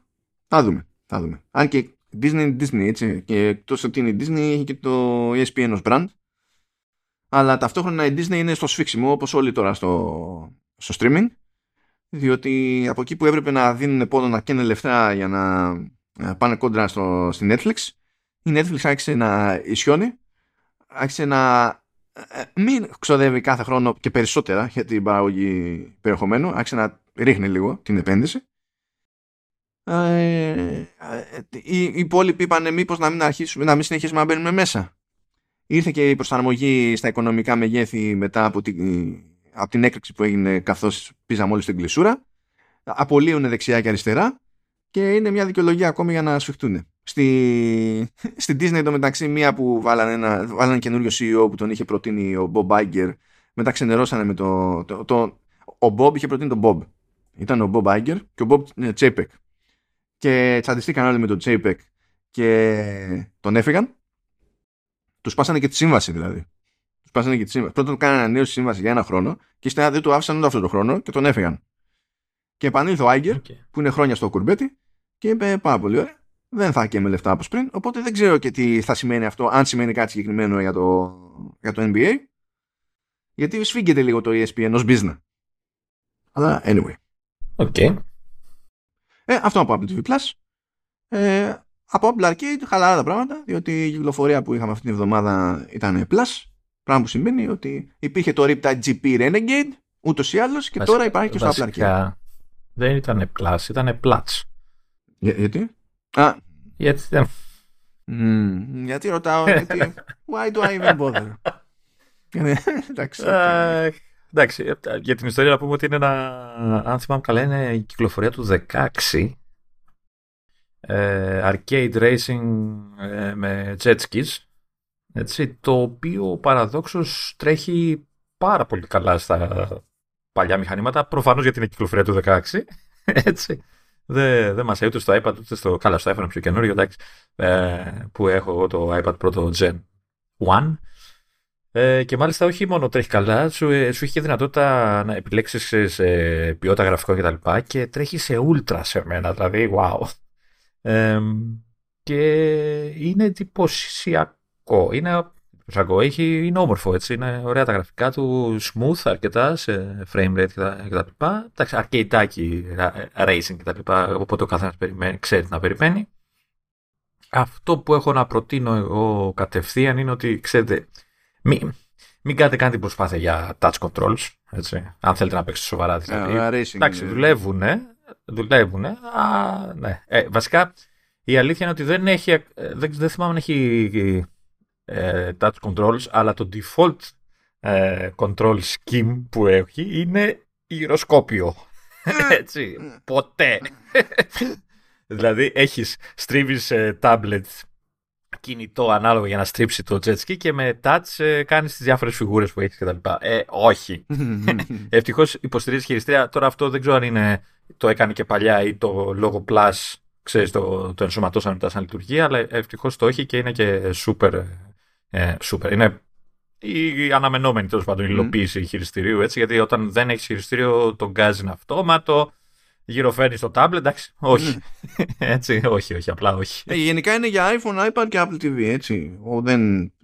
Όταν έχουμε Plus δεν προστίθεται ξαφνικά κάποιο port σε Mac. Ναι. Δεν το δοκίμασα στο Apple TV να δω αν την παλεύει το Apple TV. Αλλά λογικά θα την ψιλοπαλεύει πιστεύω. Κοίτα, άμα ήσουν στο, που, άμα στο τηλέφωνο ήσουν άνετος, πώς, πώς το να τηλέφωνο, Το τηλέφωνο έχει Α11. Ναι, θυμάμαι, ναι. το, tablet έχει, το, το tablet έχει Α9X, οπότε το, το, το Apple TV που έχω είναι Α9. Σκετό. Δεν υπήρξε ποτέ Apple TV με Α9. Το παθαίνεις πολλές φορές αυτό. Άμα είναι Α8, ναι, ναι, δεν μπορεί ναι. να παίζεις φίξιμο της προκόπας. Μπορεί να παίζεις φίξιμο εκεί. Α8, ναι. Εκεί μπορεί να πήξει λίγο. Ναι. Θα το δω, θα το δω. Α8, φίλε, είναι το μόνο πράγμα που έχεις στο σπίτι σου που μπορείς να πεις ότι είναι ένα κομμάτι ενός ε, original HomePod. Αυτή είναι η σχέση με το HomePod. Εγώ δεν έχω ούτε αυτή τη σχέση με το HomePod. Ε, ε, έχω και πιο παλιό Apple TV. Α, ωραία. έχω, και το προ... έχω και το προηγούμενο μοντέλο με το παλιό UI. Ωραία, κομπλέ, κομπλέ. Να κάνουμε τα άλματα. Γιατί έχουμε το χορηγό μας, τη LIP, που υποστηρίζει σταθερά Command OS και Vertical Slice και κατ' επέκταση το Hafton FM, την οποία και ευχαριστούμε πάρα πολύ. Τα λέγαμε σήμερα. Α. Ε, νομίζω ότι δεν μπορώ να πω για ποιο λόγο τα λέγαμε, αλλά τα λέγαμε. όλοι καλά, τόσο όλοι καλά. Όχι, καλά ήταν. όχι, δεν ήταν κάτι στραβό. Ήταν κομπλέ όλα. Κανένα, κανένα προβληματάκι. Αλλά τα, τα λέγαμε σήμερα. Δεν είναι. Ήταν τώρα τέλος πάντων να γίνει κάποια ανταλλαγή πληροφοριών, να το πούμε κάπως έτσι ε, και, και πάει λέγοντας. Λοιπόν, έχουν κλείσει οι άνθρωποι 16 χρόνια, είναι, δηλώνουν και είναι. Έτσι εδώ τα λέμε. Ε, creative agency δεν είναι για το, σαν το άλλο το κλασικό δετό στην, στην Ελλάδα, ίσως ότι δηλώσεις. Εδώ το δηλώνουν επειδή είναι. Δεν είναι. Ισχύει. Παράξενο αυτό. Ε, ναι, το ξέρω, το ξέρω. Είναι, ακόμη και μετά από τόσα χρόνια μετά το, το, το Πασόκ, ακόμη συγκλονίζει αυτό το κόνσεπτ. Ακόμη το, το θεωρούμε παράξενο γιατί έχουμε μεγαλώσει αλλιώς εμείς. Αλλά α αυτά τα σχόλια, γιατί είμαστε σε προεκλογική περίοδο, δεν κάνει. Γιατί υπάρχει. και τι σημασία έχει. Δεν θα βγει το Πασόκ επειδή έκανε αρνητική κριτική. Έτσι κι αλλιώς δεν θα βγει το Πασόκ. Μην δημιουργεί διχόνοιες, σε παρακαλώ πολύ. Ναι, εγώ θα τις δημιουργήσω. μακάρι να είχα τόση δύναμη. Τουλάχιστον θα διασκέδαζα από όλη αυτή τη φάση. Θα ήταν σούπερ. Ε, creative Agency λοιπόν με πελάτες σαν την Ιφίλιο έχουν οι άνθρωποι στην Αμερική, έχουν στην Ασία και πιο πέρα εκεί στα πέρα από τη θάλασσα στη Ιαπωνία μεριά, έχουν Ευρώπη, σε, σε διάφορες χώρες. Ε, μπλέκονται σε, διαφο- σε διάφορους κλάδους. Λέγαμε την προηγούμενη φορά ότι κάνανε και μια τσαχπινιά για, το, για τη Μυτιλινέως. Συνεχίζουν πάντα με διάφορες τσαχπινιές. Κάποιες μπορούμε να τις μοιραζόμαστε, κάποιες δεν μπορούμε να τις μοιραζόμαστε. Τα έχουν αυτά οι δουλειές, τι να γίνει. Ε, αλλά και αυτό το λόγο, για όλους αυτούς τους λόγους φροντίζουν οι άνθρωποι και έχουν ένα εύρος από ικανότητες, ανησυχίες και αναζητήσεις διότι το ζήτημα είναι σε κάθε περίπτωση ε, ό,τι και αν του ζητήσει ο άλλος να καταλήξουν σε μια λύση που να βγάζει νόημα και καθώς προχωράνε τα πράγματα λίγες λύσεις βγάζουν νόημα χωρίς να μπλέκουν διαφορετικά πράγματα μεταξύ τους ε, όπως 3D ε, graphics ας πούμε ε, οτιδήποτε έχει να κάνει με web, αλλά καμιά φορά και εφαρμογές, ας το πούμε έτσι, ε, στο φυσικό κόσμο κτλ. Οπότε αναγκαστικά η μόνη οδός στη, στην περίπτωση της LIP που στην τελική αυτή είναι και η ιδιοσυγκρασία της ε, είναι η λεγόμενη ολιστική ας το πούμε έτσι. Δεν λέμε ότι ε, μας ζητάνε αυτό εμείς τι ξέρουμε αυτό ε, θα προσπαθήσουμε έτσι να το, να το χωρέσουμε. Σε αυτά που, που ξέρουμε θα κοιτάξουμε να κάνουμε αυτό που πρέπει σε κάθε περίπτωση για το καλύτερο δυνατό αποτέλεσμα. Και έτσι τραβάνε 16 χρόνια οι άνθρωποι. Έχουν μπει στον 17ο χρόνο συνεχίζουν και έχουν την εκτίμησή μας πέρα από τη στήριξή μας, ασχέτως δηλαδή χορηγίας κτλ. Γιατί έχουμε πει πολλάκις ότι ε, σε κάποια πράγματα έχουμε και παρόμοιες πετρίες όχι απαραίτητα στον επαγγελματικό τομέα, δεν έχουμε το ίδιο αντικείμενο, έτσι. Αλλά ας το πούμε ότι σε off hours είμαστε ε, ανάλογα τέλος πάντων challenged. Σ' άρεσε, σ' άρεσε Λεωνίδα αυτό. Ε, το... ε, εμένα μου άρεσε. Στο χορηγό δεν ξέρω. Γιατί αφού, αφού συνεννοούμαστε, συνεννοούμαστε δεν, δεν, υπάρχει θέμα. Και έτσι κι αλλιώς είναι φωσφανάριο ότι τα λέμε για καλό εδώ πέρα. Λοιπόν, σε ευχαριστούμε φυσικά για τη συνεχιζόμενη υποστήριξη. Και εδώ θα συνεχίσουμε να είμαστε. Και προχωράμε με τα θεματάκια μας. Ε, ναι, αυτό, that's it. Ε, τώρα, ε, απλά έχουμε έτσι μια επισήμανση να κάνουμε γιατί βγήκαν εκεί πέρα κάτι updates. Είναι 13.2.1 για macOS Ventura, 16.3.1 για iOS, iPadOS και γενικά, καλά και 9.3.1 WatchOS, tvOS 16.3.2 και τα λοιπά και 16.3.2 για το HomePod. Ε, γενικά ε, κάντε τα διότι κλείνει τρύπα ε, exploit που τρέχει κανονικά εκεί έξω και είστε βάλει. στο WebKit νομίζω ναι. το χοντρό. Κάντε το εκτός ερωτηματικό αν χρησιμοποιείτε Google Photos. Ε, όχι, το φτιάξανε. Α, το φτιάξανε; Ωραία, εντάξει. Έτσι, έτσι διάβασα σήμερα και η αλήθεια είναι ότι εμένα φόρτωνε κανονικά και πριν διαβάσω ότι το φτιάξανε τώρα. Α, okay. Δεν ξέρω. Γιατί κράσανε ήταν... στο, στο πατσαρισμένο, ναι. κράτσα την εφαρμογή. Μου άνοιγε κανονικά ε, τώρα δεν ξέρω αν το, δεν πρόλαβα να διαβάσω αν το fix είναι ξέρεις, server side ή έκανε update ε, legit η εφαρμογή, αλλά τέλος πάντων είδα ότι το ψηλοφτιάξαν, το okay. φτιάξαν, οπότε δεν έχετε θέμα. Αλλά το, η αγαπημένη μου επισήμανση έχει να κάνει με το macOS 13.2 που είναι πριν καν από αυτό το patch. Mm. Ε, διότι θέλω, θέλω να ξέρετε, όλοι θέλω να το ξέρετε αυτό, ότι δημιουργεί πρόβλημα συμβατότητας με τα CD και DVD drives της Pioneer που έχουν όλοι να υποθέσω. Όχι εντάξει, γελάμε, αλλά σίγουρα θα υπάρχουν άνθρωποι που χρησιμοποιούν για κάποιο λόγο κάποιο εξωτερικό drive. Ε. Ναι, αλλά ποιες είναι οι πιθανότητες να έχουν κάνει τον έξτρα κόπο για να βρουν Pioneer; Να ξέρετε ότι αν ε, ε, είστε σε αυτή την ομάδα, σε αυτό το group ανθρώπων, εγώ σας εκτιμώ περισσότερο. διότι, το, για, διότι το προβλεπέ είναι να πάτε για διάφορα brands και όχι Pioneer. Το πάει... Είναι καλή μπράντα, δεν είναι; ναι, είναι κάτι. Έχει μείνει τώρα πια, έχει μείνει στα χέρια της Panasonic, ούτε που θυμάμαι αν την έχει πουλήσει σε κάτι, αλλά τέλος πάντων, η τη what ε, αλλά ρε παιδί μου, συνήθω.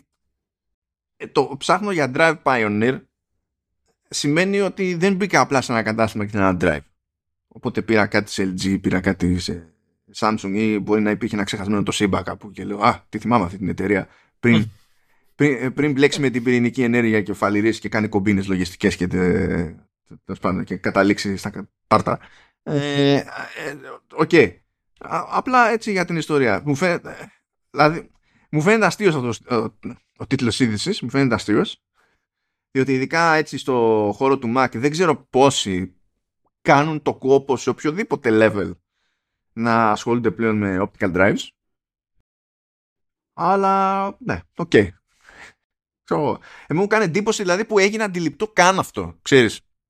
Δεν ξέρω, ε, προσπαθώ να σκεφτώ χρήσεις στην σήμερον ημέρα ενός optical drive. Ε, ξέρω, backup, local, ξέρεις και καλά. Σε, Τραβάσαι. Όχι, okay, αλλά σε CD, DVD ακούγεται μαρτύριο αυτό. Δηλαδή πρέπει να 500 δισκάκια για να κάνεις τώρα. Ναι, και εγώ πήγα κάτι σε Blu-ray, αλλά τώρα αυτά ναι. Okay. Τώρα θα πει κάποιος ε, Blu-ray recorder support legit για, για Mac είναι λίγο πιο μανούβρα. Είναι πιο μανούβρα, ε, αλλά υφίσταται. Εντάξει, okay. Θέλει third party software κτλ. Ισχύει, αλλά υφίσταται τεχνικώς. Που είναι άλλο ένα θαύμα. Δεν ξέρω πώς και γιατί, αλλά τέλος πάντων. OK, okay. έστω. Παρατάμε τα updates. Ε, θα στραφούμε για πολύ λίγο στην όλη προσπάθεια που κάνει η Apple να βάλει κομμάτια της παραγωγής της τέλος πάντων εκτός Κίνας. Και ε, τέλος πάντων είναι πολιτικό το ζήτημα εκεί πέρα. Μερικές φορές είναι και καταναγκαστικό. Στην περίπτωση της Ινδίας είναι και τα δύο διότι η Ινδία πιέζει τις εταιρείες και σε κάποιες περιπτώσεις λέει ότι αν μέρος της παραγωγής δεν γίνεται εδώ ε, δεν σε αφήνω να εμπορεύεις αυτό το προϊόν εδώ τα φλακ Οπότε άσχετα με το τι θέλει να κάνει σε σχέση με την Κίνα η Apple έχει έξτρα λόγους να προσπαθεί να παράξει πράγματα στη, στην Ινδία. Το πρόβλημα βέβαια, το οποίο εντάξει μπορεί κάποιος να πει σε πρώτη φάση ότι είναι προβλεπέ.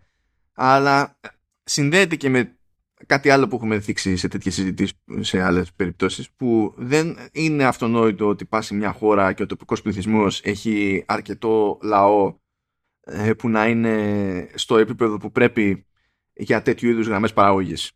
Δεν, δεν είναι απόλυτα προβλεπέ. Εδώ φαντάζομαι ότι αυτές οι δύο πραγματικότητες συγκρούονται στην περίπτωση της Ινδίας.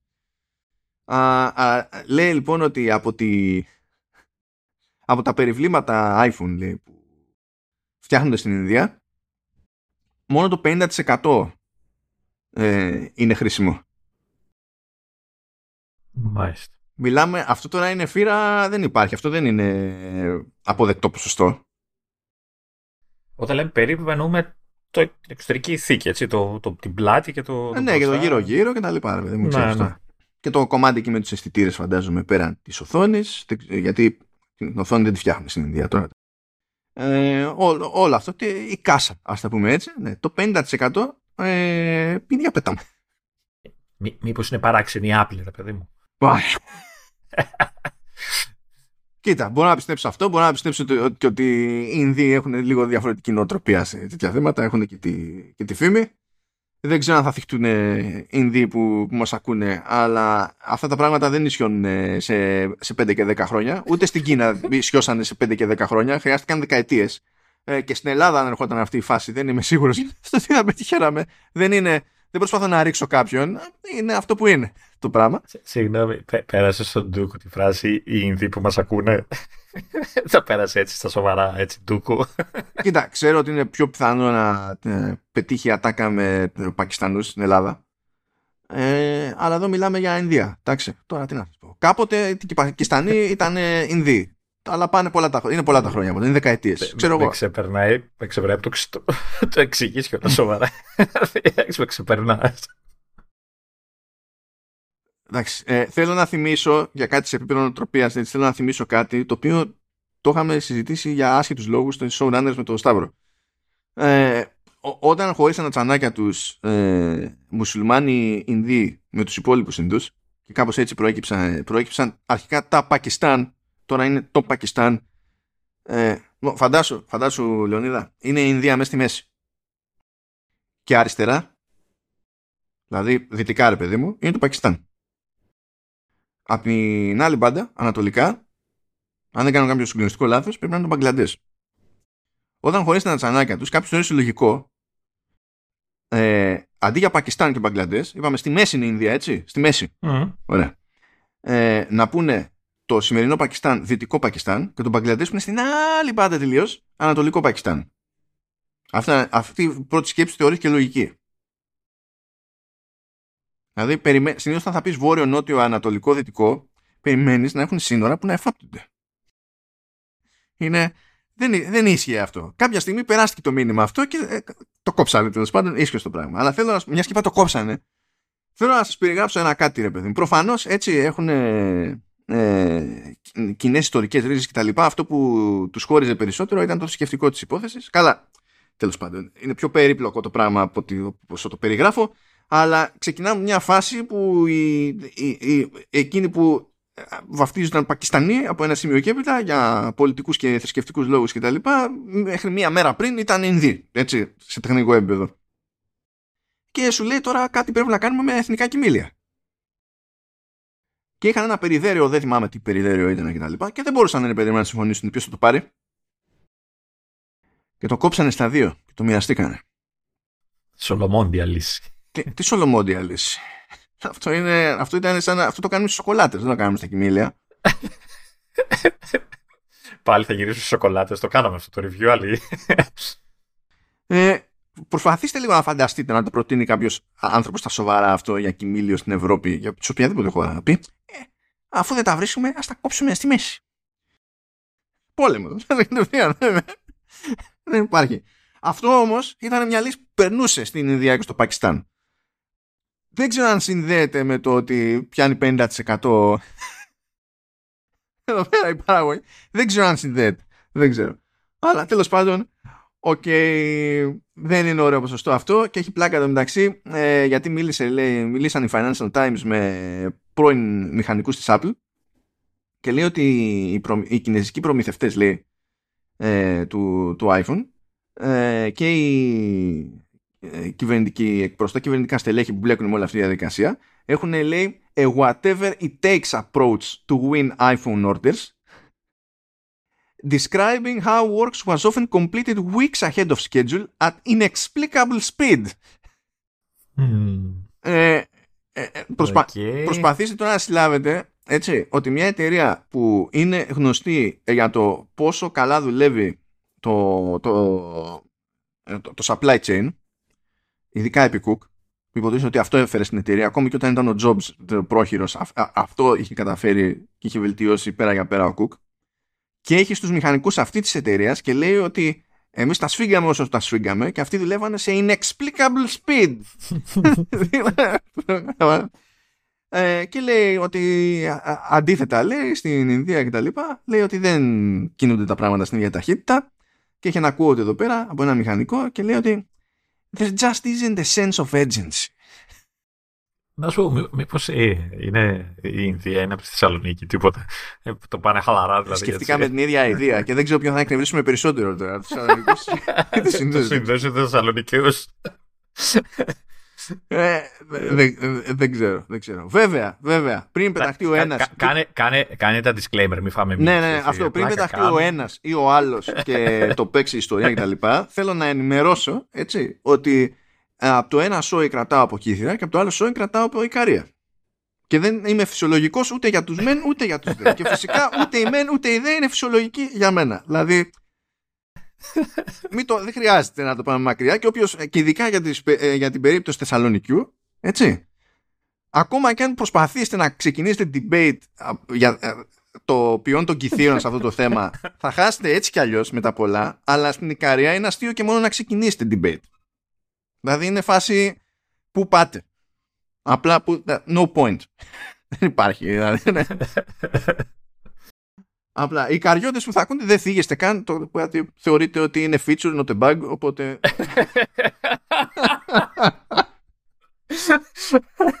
δεν πιστεύω ότι υπάρχει κάποιο πρόβλημα και κάπως έτσι κλείνει αυτή η φοβερή συζήτηση για την ιδέα και την παραγωγή Ό,τι να είναι εντάξει Ό,τι να είναι γάμος το επεισόδιο στο γάμο καγκιόζης Οκ Speaking of γάμος καραγκιόζης και τα λοιπά Γέλασα απίστευτα όταν μου ήρθε μια ανακοίνωση από τη Vodafone και λέει απενεργοποίηση της τεχνολογίας RCS. Είναι, ε, είναι αυτή η τεχνολογία που η Google κατηγορεί την Apple ότι δεν την υιοθετεί. Ναι. Και, ε, και η Apple είναι κακιά που δεν την υιοθετεί και κρατάει πίσω όλο τον κόσμο επειδή δεν την υιοθετεί αυτή τη τεχνολογία που δεν υιοθετεί η Apple. Ναι. Δεν υιοθετεί. αυτή είναι η τεχνολογία. Αυτή είναι η τεχνολογία και πέρασα από διάφορα στάδια μέσα στο κεφάλι μου. Στη φάση ήταν υποστήριζη Vodafone RCS. δεν, είχα, δεν είχα ιδέα. Ε, μ' άρεσε αυτό, αυτή η διευκρίνηση η τεχνολογία RCS της Vodafone Την έχει φτιάξει εννοείς. How about no Vodafone; Εντάξει, οκ. Okay. θα απενεργοποιηθεί λύση 15 Μαρτίου. Εντάξει, okay. Θα μπορούσαν και χειρότερα να ήταν η RCS τεχνολογία. Έλα, μη μου, μη μου. Ε. ή θα μπορούσε να είναι ε, ναι, η RCS Vodafone τεχνολογία. Το Α, τερματίσουμε ναι. όλο. Μπράβο, μπράβο. Ναι. Γιατί εσύ δεν είσαι Vodafone συνδρομητής; Ε, όχι, εγώ προτιμώ, δηλαδή πρέπει να είμαι σε άλλη εταιρεία μάλλον. Σε κάτι άλλο πρέπει να είμαι. Από εκεί που μπορεί να ξέρουν ελληνικά. Ε, ναι, λοιπόν. Ε, ε, και τέλος πάντων, ε, μου αρέσει που καθώς την εγκαταλείπει, εξηγείς ε, τα, τα προτερήματά της. Είναι η τεχνολογία που επιτρέπει εξελιγμένα χαρακτηριστικά της υπηρεσίας μηνυμάτων σε συμβατές συσκευές Android, φυσικά όχι iOS, μέσω χρήση δεδομένων κινητής ή Wi-Fi. Εναλλακτική υπηρεσία ε, αποστολής εξελιγμένων μηνυμάτων είναι ήδη διαθέσιμη από την Google μέσω της εφαρμογής μέσα της. Δηλαδή η λύση ε, ε, που, ε, που υπάρχει τέλος πάντων όταν ένας πάροχος κόβει την υποστήριξη στην τεχνολογία που σπρώχνει η Google και για την οποία γκρινιάζει στην Apple είναι η εφαρμογή της Google.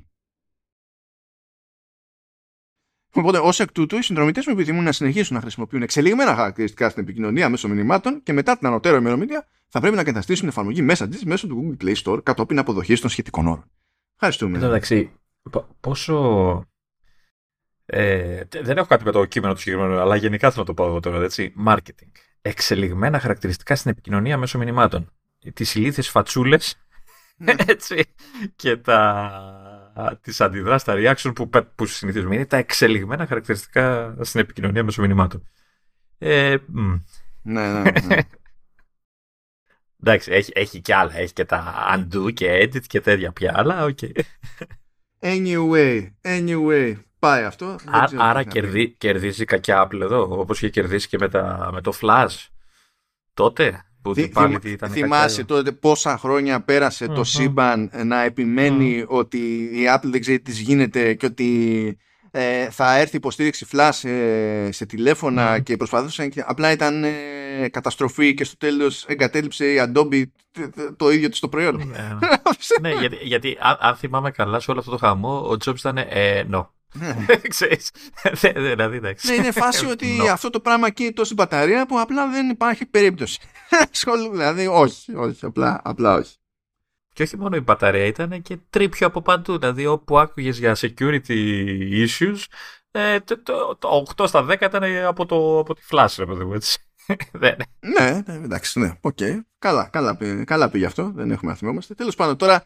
Κάτσε, περίμενε, θα περιμένουμε και το, το καθολικό όταν θα πει η Google ότι ε, τελικά δεν θα έχουμε και εμείς RCS. Αλήθεια το χρησιμοποιεί ακόμα κόσμος, δηλαδή δεν ξέρω, ή χρησιμοποιείτε χωρίς να το καταλαβαίνεις ότι ξέρεις, βάζω στο SMS πράγματα και τα πάει αυτό; Ναι, είναι αντί του SMS αυτό το πράγμα. Δηλαδή, οπότε έρχεται και παίρνει το ένα τη θέση του, του άλλου, υποτίθεται. Ε, αλλά από τη στιγμή που είναι τόσα χρόνια αυτό το πρότυπο και δεν υπάρχει ε, καλή υιοθέτηση από τους παρόχους και τα λοιπά, δεν είναι τώρα. Δηλαδή και τώρα αν το υιοθετήσουμε αυτό το πράγμα έχουν περάσει χρόνια και εξακολουθεί σε επίπεδο ασφαλείας και τα λοιπά να είναι συγκριτικά τρίπιο. Εδώ τα έχουμε ξαναπεί στο Command OS ότι δεν είμαστε κατά. Αλλά το να σπρώχνεις ένα πρότυπο που είναι ξέρω εγώ 10 χρόνια πόσο είναι εκεί πέρα αυτό το, το ρημάδι ήδη και έχει ήδη σχετικές αδυναμίες δηλαδή τα προτερήματά του είναι ότι ε, δεν είναι το ίδιο του Αγίου όσο είναι το SMS. Το, δηλαδή το, ναι. το, βασικό πλεονέκτημα είναι αυτό. Ε, δεν έχει κάποιο προφανές πλεονέκτημα σε σχέση με υπηρεσίες οποίες έχουμε μάθει τώρα. Αν θέλουμε να κάνουμε κάτι καθολικό, να το κάνουμε. Κανένα πρόβλημα. Κανένα πρόβλημα. Αλλά δεν βγαίνει το timing εδώ. Δηλαδή το timing για κάτι τέτοιο με το RCS έχει περάσει προπολού.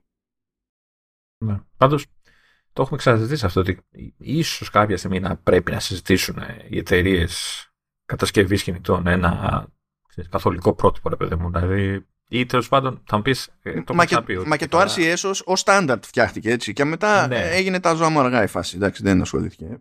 Αλλά και τώρα όλα αυτά, δηλαδή και το iMessage και όλα αυτά που υποστηρίζει Google, Samsung και όλα αυτά, νομίζω κατακαιρματίζουν πολύ περισσότερο το, το χώρο, ας πούμε, από το να τον εξυπηρετούν. Αλλά καταλαβαίνω και το, το αντιεπιχείρημα ότι ξέρεις τι, η Apple αυτό είναι το ατού της, εγώ έχει το iMessage και γιατί να το δώσει άλλο κτλ. Αλλά δεν ξέρω, από τη μεριά του χρήστη, κάποια στιγμή δεν πρέπει να λυθεί. Να, να, να λες τώρα, θα πάει το μήνυμα, δεν θα πάει έτσι όπως το έστειλα.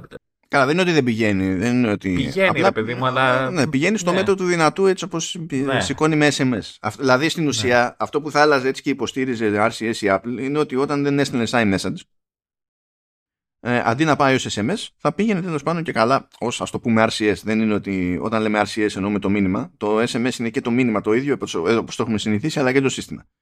Α, αλλά έστω ότι RCS τέλος πάντων και αυτό θα άφηνε το περιθώριο για κάποιες δυνατότητες universal, ξέρω εγώ, ασχέτως ε, λειτουργικού. Εντάξει, πάρα πολύ ωραία.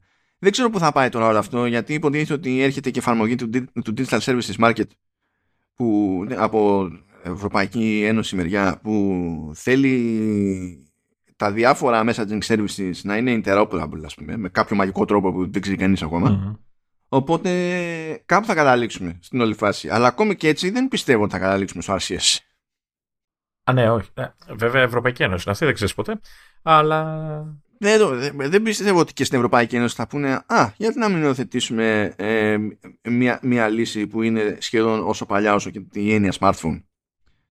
Δηλαδή δεν, δεν νομίζω και ακόμα και να το πούνε αυτό το πράγμα δεν είναι, δηλαδή θα θέλει και περισσότερη δουλειά. Τέλος πάντων, OK, okay, ναι. Ε, εσύ, εσύ, τι θες μια τέτοιου είδους ενοποίηση, ενώ να υπάρχει ένας τρόπος να μιλάνε όλα αυτά τα συστήματα μεταξύ τους. Δηλαδή να στείλεις iMessage και ο άλλος να το λαμβάνει ως ξέρω τι, Google Message, πώς τα λένε. Ε, ή, ή πιστεύεις ότι δεν. Τώρα, όσο έχει, θα το πάρει ως SMS, ας πούμε. Έτσι. Ναι, ναι. Κοίτα, όχι, θέλω να. Ε, ε, και τώρα έτσι με συνηθισμένος, όταν θα ανοίξω την εφαρμογή Messages και στείλω, έτσι. Αν κάποιος είναι σε Apple hardware θα πάει ως iMessage. Αν κάποιος δεν είναι θα του πάει ως SMS. Ξέρω ότι θα πάει. Έτσι. Ναι. Ε, αυτό το θέλω να ισχύει. Αυτό που, δεν, αυτό που δεν παίζει είναι ότι και καλά δεν μπορώ να στείλω iMessage σε κάποιον που είναι σε WhatsApp. Και αυτό είναι που θέλει να αντιμετωπίσει κάπως η Ευρωπαϊκή Ένωση ας πούμε. Κοίτα, ας κάνουν ό,τι θέλουν δεν θα με χαλάσει ακριβώς, αλλά δεν είναι εύκολο πρόβλημα, διότι μάνι μάνι ας πούμε από την πλευρά του χρήστη, έτσι. Τι σημαίνει αυτό για τα contact lists και τη διαχείρισή τους; Ποιος ξέρει; Τι εννοείς; Τι εννοείς; Τι, τι εννοώ, τι, τι, τι σχέση έχει το contact list τώρα με το σύστημα που στέλνεις μηνύματα, ρε παιδί, με αυτό δεν, ναι, πού θα το στείλει; Γιατί εγώ μπορεί να έχω ένα νούμερο που χρησιμοποιώ ένας στο WhatsApp, το χρησιμοποιώ άλλος στο Telegram, το χρησιμοποιώ άλλος για SMS κτλ. Έχω ένα νούμερο mm. και στέλνω σε ένα νούμερο. Πού θα πάει. Μέσω ναι. ποιου συστήματος θα πάει.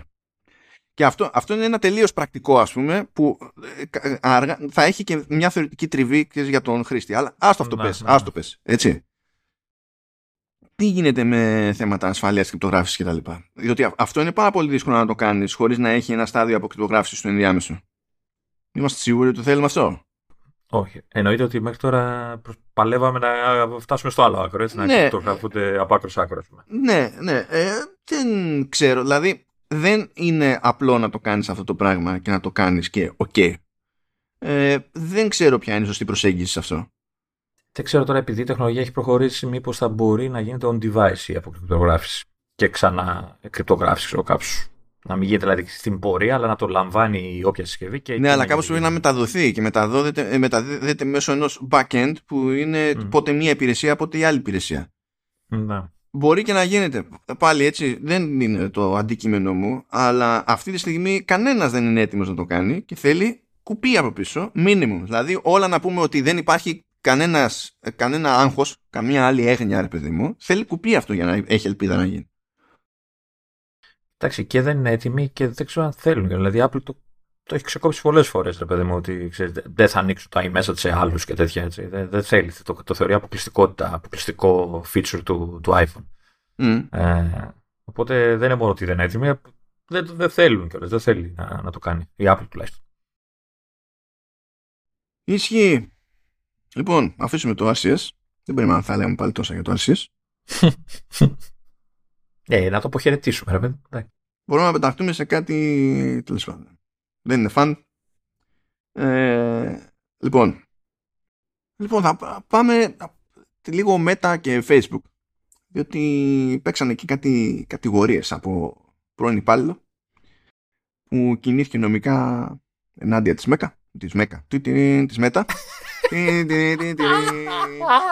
Φούντο, φούντο, μπουρλότο παντού.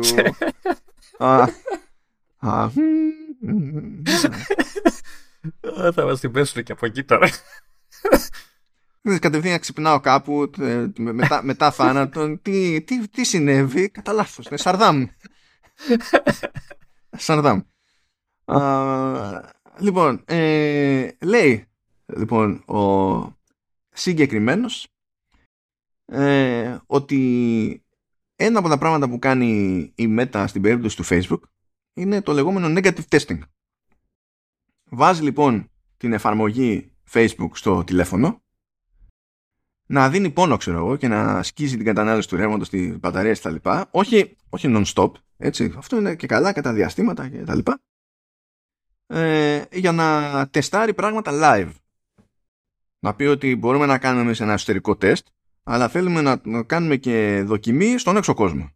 Αυτό οι φυσιολογικοί άνθρωποι το βαφτίζουν beta testing και μαζεύουν ένα pool, λένε ότι κοίταξε να δεις φιλαράκι, εσύ τρέχεις beta version του, της εφαρμογής και θέλουμε να μαζέψουμε ε, τελέμετρη για να δούμε τι παίζει και να κάνουμε testing. Ε. Ισχυρίζεται λοιπόν ο, ο άνθρωπος εδώ, ο George Hayward, ότι η, η Meta προτιμά να μην εξηγεί σε κανέναν πότε γίνεται beta tester και να κάνουμε beta testing τυχαία όποτε. Θα μπορούσα να το πούμε gamma testing. Ε, κά, κάτι τέτοιο. Ναι. Γιατί όταν το συνειδητοποιείς αυτό μπορεί να γίνεις και Hulk στο τέλος. Δεν είναι; ε, όχι, εδώ ξέρεις αντί για G, γάμα και τέτοια. Κα, κατάλαβα, κατάλαβα. κατάλαβα. Μην ανησυχείς. ε, για να γλιτώσουμε το explicit τρόπο, έτσι. Ναι. και πήγε κόντρα όταν ήταν υπάλληλος και λέει: Παιδιά, ξέρω εγώ, αυτό δεν είναι πολύ normal, διότι το να κάνουμε εμείς το τεστ έτσι και να ξεμείνει ο άλλος στην μπαταρία νωρίτερα μπορεί κάποιον να μην τον ενοχλήσει, να μην το πολύ πάρει χαμπάρι κτλ. Κάποιος όμως που είναι σε μια δύσκολη φάση είναι έξω και τα συνάφη. Και εμείς απλά το κάνουμε γιατί έτσι. Ε, μπορεί να έχει τέτοιο να είναι πρόβλημα. Πε, περίμενε. Για να καταλάβω αυτό που καταλαβαίνω. Ε, κάνανε τέτοιου είδους τεστ σε μένα και σε σένα, ας το πούμε. Ενώ χρησιμοποιούσαν την εφαρμογή κανονικά κατεβασμένη, όχι beta έκδοση κτλ. Ναι, ναι, το κάνανε στο τέτοιο και φαίνεται ότι το κάνανε κυρίως στο Messenger, λέει. Τουλάχιστον εκεί δούλευε ο Hayward. Δηλαδή, όποιος είχε messaging με το Messenger ε, μπορούσε να ανοίγουν, πατήσουν το διακόπτη και να δουν την μπαταρία στο 0 σε ντετέ, ας πούμε. Έτσι, δηλαδή, και όχι μόνο αυτό, έτσι. Προφανώς και δεν το ναι. κάνανε έτσι, γιατί θα το είχαμε πάρει χαμπάρι. Θα, θα, θα, θα, θα κάνει μπάμερ, παιδί μου, έτσι. Αλλά το θέμα είναι ότι σε κάνει beta tester ε, χωρίς, να, χωρίς να έχεις ιδέα ε, για να το διαχειριστείς αυτό το πράγμα. Δηλαδή όταν περνάμε εμείς beta iOS, ειδικά όταν είναι ε, μετά από WWDC και είναι πρώτες beta μεγάλου release, δεν αναρωτιόμαστε για το αν αυτό θα μας διαλύσει την μπαταρία. Το ξέρουμε, είναι στο μενού. Ξέρουμε, έχουμε, έχουμε μπορούμε να αντιδράσουμε, να φερθούμε αναλόγως. Δεν το κάνουμε, το κανείς. Ναι, έχω τέλος πάντων. Ειδικά στο Mac. Okay. Αλλά ρε παιδί μου, ξέρεις, έχεις αναλάβει το ρίσκο, έχεις συνειδητοποιήσει λίγο τι, τι παίζει. Ε, και υπήρχε και ένα support document, λέει εσωτερικό γι' αυτό, που λέει How to run thoughtful negative tests. Μ' αρέσει αυτή η γλώσσα. Μ' αρέσει. μ' αρέσει, μ' αρέσει. Ε, ε, και λες τώρα... Ναι. Δεν είναι παράνομο αυτό. Πέρα ότι σίγουρα παραβιάζει όρους και κανόνες του όποιου συστήματος, εταιρείας κτλ. Δεν είναι παράνομο να γίνεται ε, ξέρεις, ε, χωρίς τη συνένεση του χρήστη, χωρίς να το ξέρει ο χρήστης αυτό το πράγμα. Ο, ο χρήστης. ο χρήστης. Ε, κοίτα, παράνομο δεν ξέρω αν είναι. Αλλά ε, σίγουρα είναι κόντρα ε, στα guidelines του App Store. Και αυτό είναι πολλαπλώς αστείο. Εγώ πιστεύω ότι είναι παράνομο γενικότερα. Δηλαδή, ξέρω εγώ, κάνει πράγματα που δεν θες να κάνει, που δεν στο λέει κιόλας ότι τα κάνει, έτσι, ότι είναι... Ναι, αλλά... Ε... Είναι περίεργο το νομικό, λες Σε κάποιο ναι. βαθμό αυτό ισχύει με οποιαδήποτε εφαρμογή. Κάθε φορά που γίνεται μια αλλαγή ε, στην εφαρμογή σου κάνει ακριβώς ο άλλος νιά το τι παίζει και πώς. Αλλά το testing είναι άλλο κάπελο και ε, ε, στην περίπτωση του App Store υποτίθεται ότι απαγορεύεται και λέω, λέω ότι αυτό είναι αστείο σε πολλαπλά επίπεδα διότι ε, Προφανώς δεν το, δεν το πήρε ποτέ χαμπάρι αυτό η Apple. Ε, παρά το δηλώσεις της Apple ότι we review each line of an app's code το οποίο ε, ε, ναι, δεν είναι ότι πιστέψαμε ποτέ ότι ίσχυε έτσι, αλλά δεν αναγκάσαμε εμείς την Apple να το λέει αυτό δημοσίως OK okay. ε, φυσικά όταν, αν αυτό προκύψει ότι ισχύει ε, η σωστή αντίδραση από την Apple είναι να σουτάρει ε, τις εφαρμογές της Meta από το, από το App Store το οποίο δεν θα γίνει βέβαια διότι και άλλη φορά είχε λόγο να σουτάρει εφαρμογή Facebook και δεν το έκανε και κατέληξε μια συμφωνία και παρασκηνιακά και έκανε και αλλαγές. Η, η Meta τότε ήταν ακόμα Facebook για να το ισιώσει που και εδώ σε αυτή την περίπτωση τι θα κάνει θα μπει στη διαδικασία να το ισιώσει από το να πάρει πόδι από το App Store. Έτσι, δεν, δεν συμφέρει κανέναν από τους δύο αν θυμάστε όμως μια φορά είχε σφίξει λίγο, είχε σφίξει λίγο η, η Apple μια φορά και είχε, είχε μπλοκάρει τα certificates της, της Meta και δεν δούλευε τίποτα. Και δεν δούλευε τίποτα. Δηλαδή είχαν πρόβλημα και μέσα στη Meta. δεν δούλευε τίποτα ας πούμε. Και ήταν πάρα πολύ αστείο αυτό.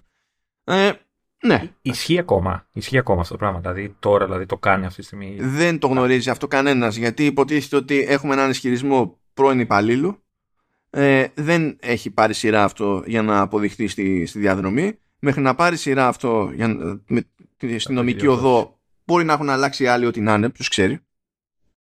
Το, δηλαδή το λογικό είναι να το έχουν αλλάξει για να πάνε ακόμα περισσότερο γυρεύοντας. Μετά θα πρέπει να δούμε αν ίσχυε τότε και αν ίσχυε τότε να χρεωθεί για το τότε κτλ.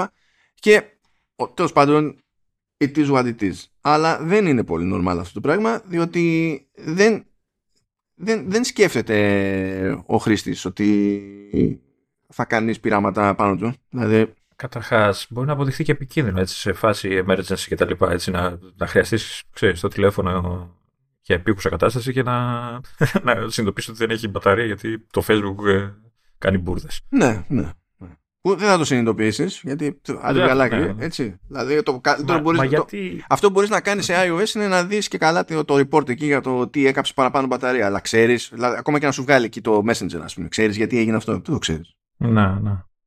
Γιατί στην τελική μπορεί να έγινε από κάποιο bug. Μπορεί να έγινε λόγω χρήσης. Μπορεί να έγινε όμως και λόγω του negative testing που κάνει live, ας πούμε, η Meta. Άντε, πώς θα το ξέρεις εσύ ως χρήστης, δεν θα το ξέρεις. Είναι τόσο αυτό που θα ξέρεις είναι ότι τη στιγμή που χρειάζεσαι το τηλέφωνο σου ξαφνικά δεν είχε μπαταρία. Αυτό είναι το θέμα. Εκεί είναι ναι, το, ναι. πρόβλημα. Ναι. Πατιά. Χαλάρα όλα αυτά, δεν υπάρχει πρόβλημα. Ξέρε, εξαιρετικό, εξαιρετικό. Δεν υπάρχει πρόβλημα κανένα, πιστεύω. Το οποίο μας φέρνει στο τελευταίο αντικείμενο συζήτησης που δεν έχει να κάνει τόσο με την Apple, έχει να κάνει λίγο με την Apple. Αλλά είναι λίγο δύσκολο να το γλιτώσουμε αυτό. Δηλαδή αν, αν κάναμε τον κόπο σε, αυτή τη, σε αυτό το podcast να μιλήσουμε λίγο για Twitter και για Elon Musk νομίζω δικαιωματικά πιο δικαιωματικά μάλλον στέκει να κάνω και μια στάση εδώ πέρα. Δεν ξέρω, δηλαδή είναι λίγο δύσκολο να το έχετε αποφύγει αυτό το πράγμα γιατί γίνεται αντικείμενο συζήτησης και ρεπορτάζ και σε mainstream media ας πούμε για την όλη ιστορία με την επανάσταση του, του AI ε, με τα νέα chatbots, το, το chat GPT, ε, την εξαγορά του 49% του, της OpenAI από την Microsoft, τον ερχομό του μοντέλου αυτού στο, στο Bing Search, που υποτίθεται ότι είναι σε preview έκδοση ακόμη και δεν είναι ανοιχτός σε όλους τους χρήστες γενικότερα, έχει testing μπροστά του, την πρεμούρα που έπαθε η Google που μόλις πήρε χαμπάρι ότι ε, είναι τόσο πιο κοντά σε ας το πούμε καταναλωτικό προϊόν με βάση κάτι τέτοιο η Microsoft πήγε να κάνει και εκείνη μια δική της παρουσίαση και ας πούμε ότι ήταν λίγο awkward. Η φάση θα έκανε ε, τέλος πάντων ναι έφτιαξε το δικό του το bot Google, το παρουσίασε το λέει Bard και εκείνο είναι τεχνικό σε testing. Αλλά πλέον ε, επειδή δεν θέλει ο καθένας να χάσει τη μάχη των εντυπώσεων ας πούμε, και θέλει να οικειοποιηθεί το μπάσιμο σε αυτή τη νέα εποχή ε, τρέχει ο ένας κυνηγώντας τον άλλον και υπάρχει και το έξτρα πραγματάκι ότι το concept που σπρώχνει η Microsoft και όχι μόνο η Microsoft και αυτό που ε, προφανώς αγγίζει πολύ περισσότερο την Google είναι ότι αν χρησιμοποιούμε ένα, ένα, ένα μοντέλο ας το πούμε AI γιατί τεχνικός είναι ε, τα λένε και καλά ε, large language models και στην πραγματικότητα έχουμε να κάνουμε με ένα σύστημα ε, που του δίνουμε κάποιο λεκτικό input μπορεί να είναι μια ερώτηση, μπορεί να είναι κάτι και μπορεί να είναι και πολλές προτάσεις με πολλή πληροφορία, μπορεί να του πετάξουμε links κτλ. Και, και να του κάνουμε μια ερώτηση έτσι και να περιμένουμε κάποια απάντηση. Όσο ανάποδο και να ακούγεται αυτό, ε, θα, γυρίσει, θα μας επιστρέψει μια απάντηση που φαίνεται να είναι όντως απάντηση με βάση τα δεδομένα που δώσαμε και όντως είναι με βάση τα δεδομένα αλλά στην ουσία το σύστημα αυτό προσπαθεί να προβλέψει με τα δεδομένα που έχει πώς θα συνεχιζόταν αυτή η συζήτηση και αυτή η συνέχεια που προβλέπει είναι αυτό που προβάλλει ως απάντηση. Η ιδέα ότι έχουμε να κάνουμε με ένα AI και υπάρχει σκέψη και τα λοιπά δεν υφίσταται. Ε, απλά λέμε όλοι AI διότι τέλος πάντων είναι προς αυτή τη διαδρομή τα πράγματα, προς αυτή την κατεύθυνση τα πράγματα και είναι και πιο κάτσι να λέμε εγώ, τεχνητή νοημοσύνη. Εντάξει, είναι και πιο εύκολο να γίνει πιο κατανοητό αυτό το πράγμα, έτσι, δηλαδή. Που, πώς να σου πω ρε παιδί μου, αυτά τα μοντέλα είναι και θα είναι μέρος ε, της πορείας προς αυτό που αντιλαμβανόμαστε να λέμε AI, που στο χώρο αυτό για να συνεννοούνται μεταξύ τους, ε, λένε νομίζω το, το, το, λένε αυτό το AI, αυτό που φανταζόμαστε δηλαδή, ε, νομίζω το λένε General Intelligence AI που δεν, έχει, δεν, είναι, δεν είναι εστιασμένο σε μία δραστηριότητα, σε ένα στυλ όπως είναι εδώ ας πούμε που είναι το γραπτό κείμενο και τα λοιπά αλλά είναι ένα γενικότερο πράγμα. Τέλος πάντων ε, έχουμε πάρα πολλά αστεία και στις δύο επιδείξεις διότι κάνανε επίδειξη και η μεν και η δε και τα αποτελέσματα που δείχνανε ως επιτυχημένα. «Ω, κοιτάξτε δείτε τι έγινε» ε, είχαν, είχαν λάθη στην πληροφορία. Απλά είχαν, είχαν λάθη ξεκάθαρα στην πληροφορία. Και τα αισθήματα αυτά απαντάνε με τρόπο τέτοιο που είναι πολύ πιστικά. Είναι πάρα πολύ εύκολο να διαβάσετε την απάντηση και εκτός του ότι σας δίνει εύκολα την εντύπωση ότι απάντησε άνθρωπος ε, πράγμα που βάζει και το χρήστη σε ένα mode άλλο ως προς το πώς αντιμετωπίζει αυτή τη, την αλληλεπίδραση. Άπαξ και το φάσο ότι είναι σαν να έχω να κάνω με άνθρωπο, λειτουργείς λίγο αλλιώς στο μυαλό σου. Ε, αλλά στην πραγματικότητα είναι ένα ψέμα αυτό. Και όσα, ε, όσα γνωρίζεις για, ε, για το πώς είναι πιθανό να λειτουργεί και να, ε, ένας άνθρωπος και πώς θα είναι πιθανό να αντιδράσει σε αυτά που του λες δεν ισχύουν ε, ακριβώς. Δηλαδή, τέλος πάντων, δεν είναι περίπλοκο αυτό αλλά είχαν ε, λάθη σε βασικές πληροφορίες. Δηλαδή, υποτίθεται ότι μία ωραία χρήση αυτών των μοντέλων είναι το πάρε παιδί μου εδώ ένα τεράστιο κείμενο και κάνε μου περίληψη. Για να γλιτώσω χρόνο από τη ζωή μου. Και ένα από τα πειράματα που κάνανε εδώ πέρα ήταν ότι να, πάρε τη, τα αποτελέσματα τριμήνου της GAP και βάλε μου περίληψη. Και για να καταλάβετε για τι βαθμό αστοχίας έχουμε ακόμα, ε, η περίληψη έλεγε ότι είχε περιθώριο κέρδους 5,9% το οποίο όχι, όχι απλά δεν ισχύει, αλλά πουθενά στα αποτελέσματα τριμήνου δεν υπάρχει το ποσοστό 5,9%. Για να πούμε ότι πήρε το νούμερο, αλλά δεν κατάλαβε σε τι αναφέρεται. Ναι. και... Το κόλλησε αλλού, ναι. Ναι. Είναι ε, κούκου, ξέρω εγώ. Ε, ή λέει, να, κάνανε μια δοκιμή άλλη εδώ.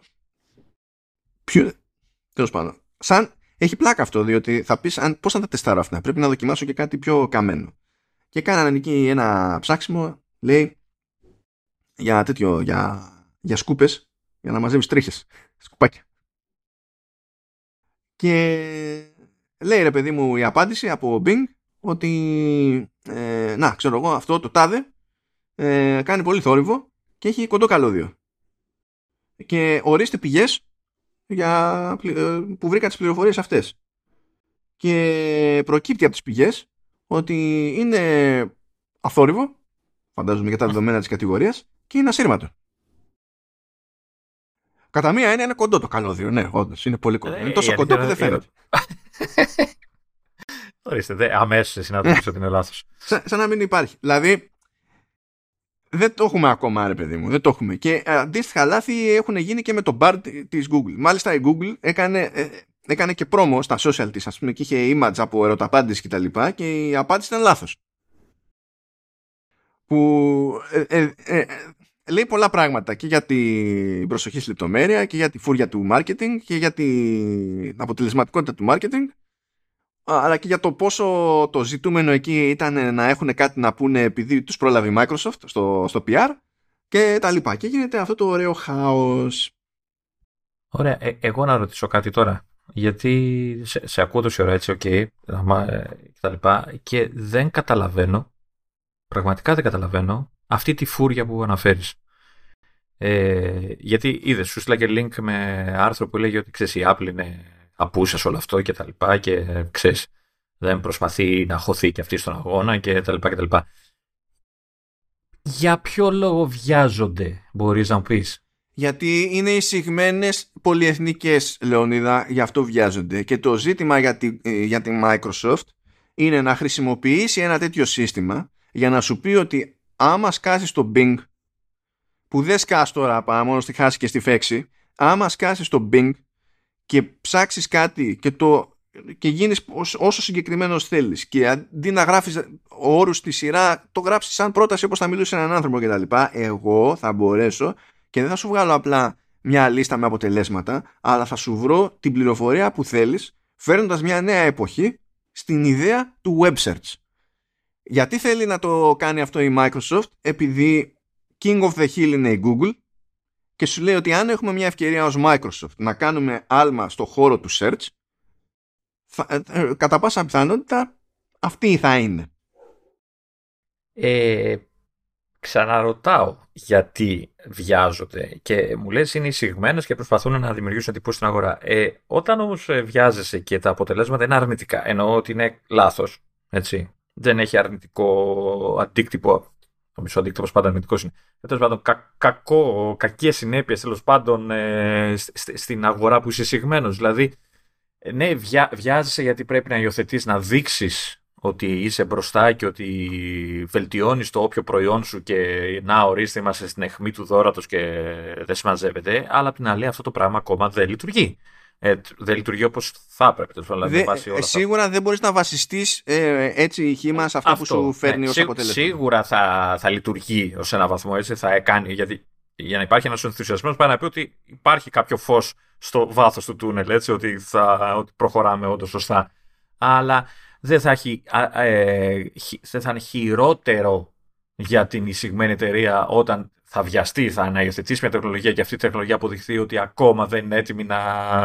και στο επίπεδο που θέλουν μπουρου και που θέλει το marketing και που δείχνει κτλ.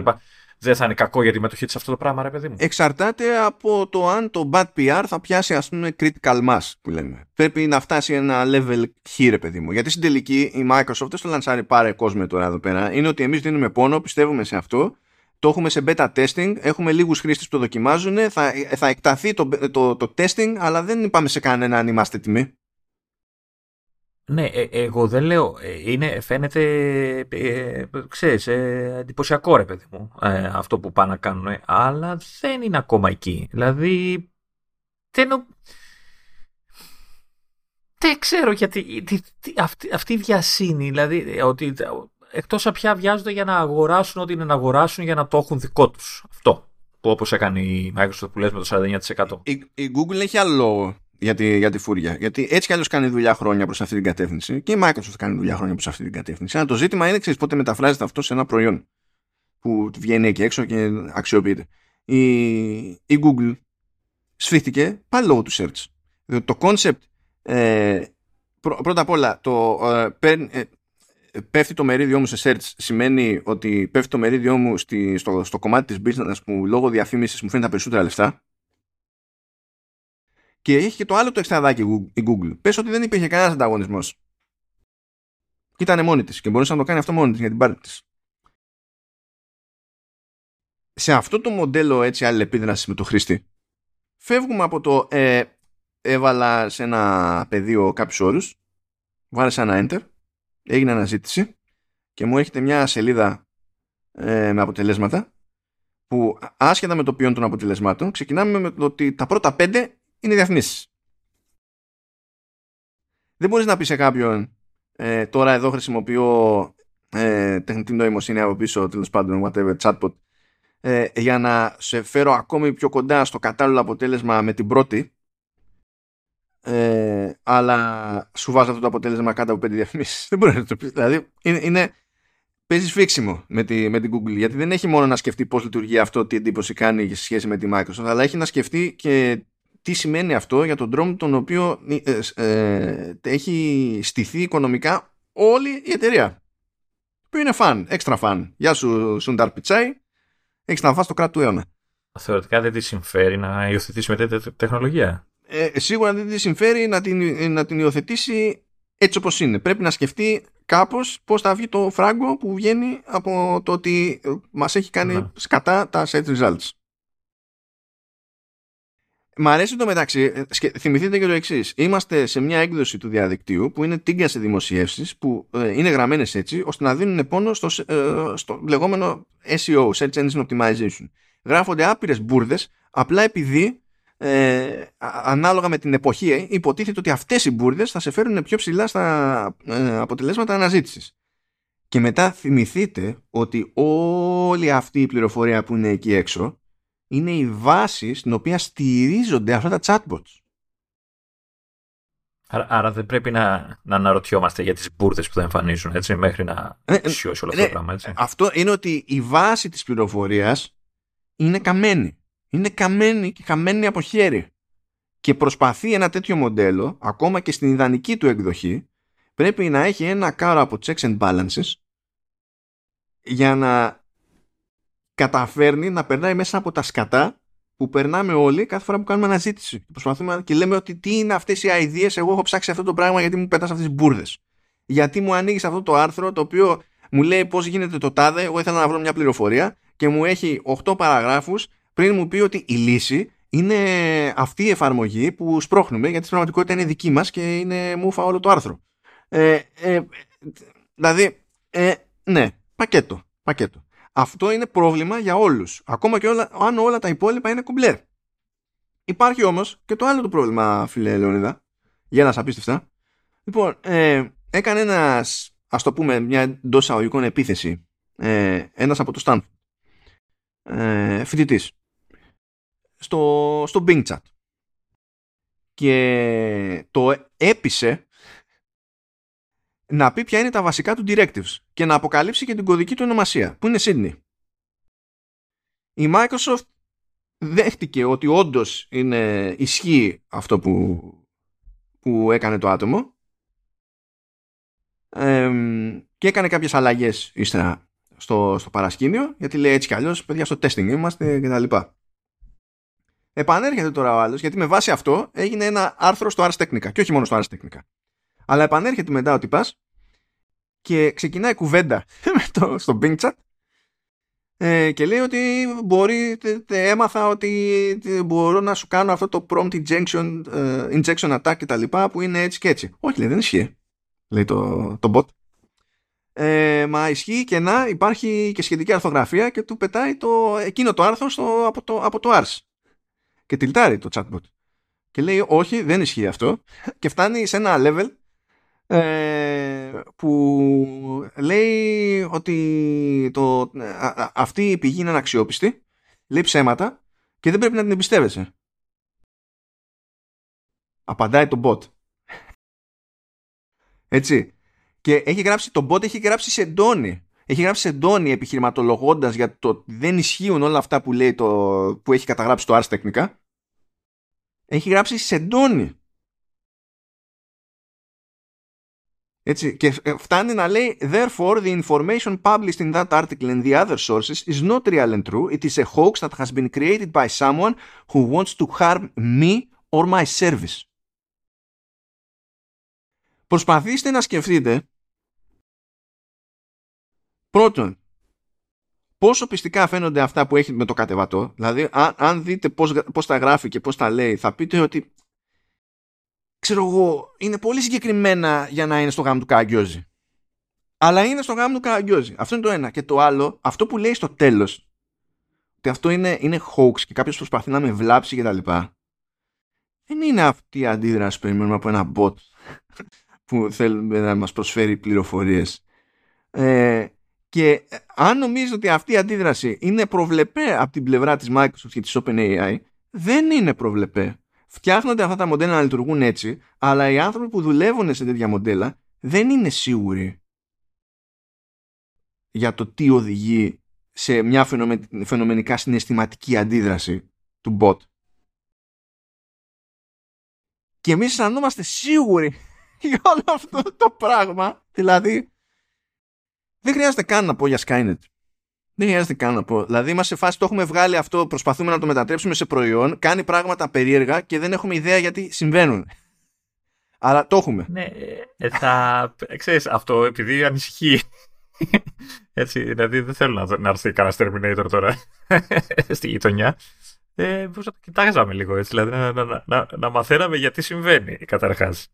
Πριν βιαστούμε να υιοθετήσουμε και να ενσωματώσουμε κάτι που δεν καταλαβαίνουμε πώς λειτουργεί σωστά, ε, πώς λειτουργεί σε ορισμένες φάσεις σε προϊόντα που είναι ε, ευ, ευρέως διαθέσιμα, ρε παιδί μου, έτσι. Δηλαδή, ε, κάτι λίγο κράτη. Καλές οι εντυπώσεις, καλές συμμετοχές, αλλά έχουμε δει πολλές σειρές και ταινίες έτσι, για να μας φοβίζει κάτι τέτοιο. Ε, πέρα το, του φιλοσοφικού και του όποιου άλλου θέματος ε, προκύπτει του στυλ αυτό που είπες ότι ξέρεις τι σου, σου, παραθέτει ένα κατεβατό κείμενο το οποίο σε πείθει πραγματικά γιατί ε, είναι γραμμένο ε, με αληθοφάνεια ρε παιδί μου ότι όλα αυτά δεν ισχύουν ξέρω εγώ ενώ ισχύουν. Ε, αντί να κάνουμε αυτό που θέλουμε και να φτιάξουμε ένα AI εισαγωγικά που θα κάνει, θα μας εξυπηρετεί, ε, φοβάμαι ότι θα καταλήξουμε να έχουμε ένα μηχανισμό ο οποίος θα βελτιώσει κατά πολύ τα fake news και όλα αυτά που παλεύουμε να, να εξαλείψουμε στο διαδίκτυο κτλ. Και είναι τρομακτικό πιστεύω, έτσι. Και νομίζω ότι κάπου εδώ ε, εξηγείται το γιατί η Apple δεν μιλάει, δεν ασχολείται με αυτό το θέμα δεν ασχολείται. Δεν ε, χώνεται όσο χώνονται οι άλλοι ακόμα, τουλάχιστον εμφανώς ε, σε, αυτό το, σε αυτή την κατηγορία. Έτσι, για να το γυρίσουμε λίγο στην Apple, γιατί για Apple μιλάμε εμείς έτσι. Ε, ε, νομίζω καλά κάνει. Ε, και κάνει καλά παρόλο που η ίδια η εταιρεία έχει δείξει εδώ και πολλά χρόνια ότι δίνει πόνο σε επίπεδο hardware για πράγματα, έτσι, μηχανική εκμάθηση και AI, AI, ας πούμε, δηλαδή με Neural Engine ε, μέσα στις περισσότερες συσκευές της πια. Δηλαδή, ετοιμάζεται για πράγματα, απλά δεν βιάζεται. Τουλάχιστον μέχρι τώρα. Ε, οπότε, δεν ξέρω, ίσως, και το λέω για πολλά πράγματα αυτό, ίσως ε, τέτοιες τεχνολογίες καλό να περιμένουμε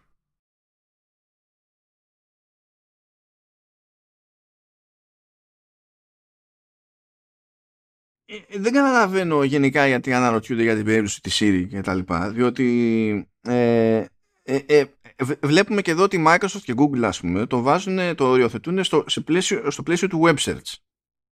Ναι, ε, φαντάζονται κάποιοι ότι σύντομα θα δούμε ότι θα, ξέρεις, το, το Google Assistant και ξέρω εγώ Cortana, δεν ξέρω τι έχει τώρα η Microsoft. Ε... Όχι, το, λέει, το, το βαφτίζει τίποτα, ότι είναι, όταν σου συστήνεται λέει this is Bing.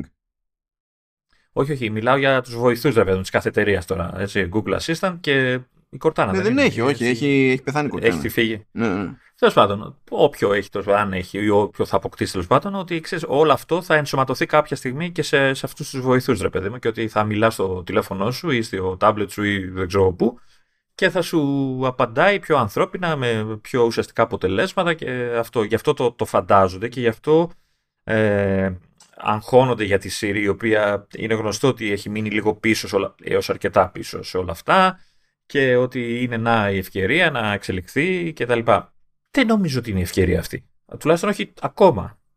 Έχει γίνει κάποια, έχουν γίνει κάποια βήματα, αλλά νομίζω ότι η Apple καλά κάνει και περιμένει. Καταρχάς, περιμένει να σκάσει η πρώτη είδηση α, για security και για data και για αυτά. Γιατί πολλά καλά μας λένε, αλλά πάντα υπάρχει από πίσω κάποιο αρνητικό που σκάει αργότερα και θα σου πούνε, ξέρεις τι, α, το χρησιμοποίησες, τώρα ξέρουν όλοι ότι φοράς κόκκινο σόβρακο, ξέρω όλη μέρα.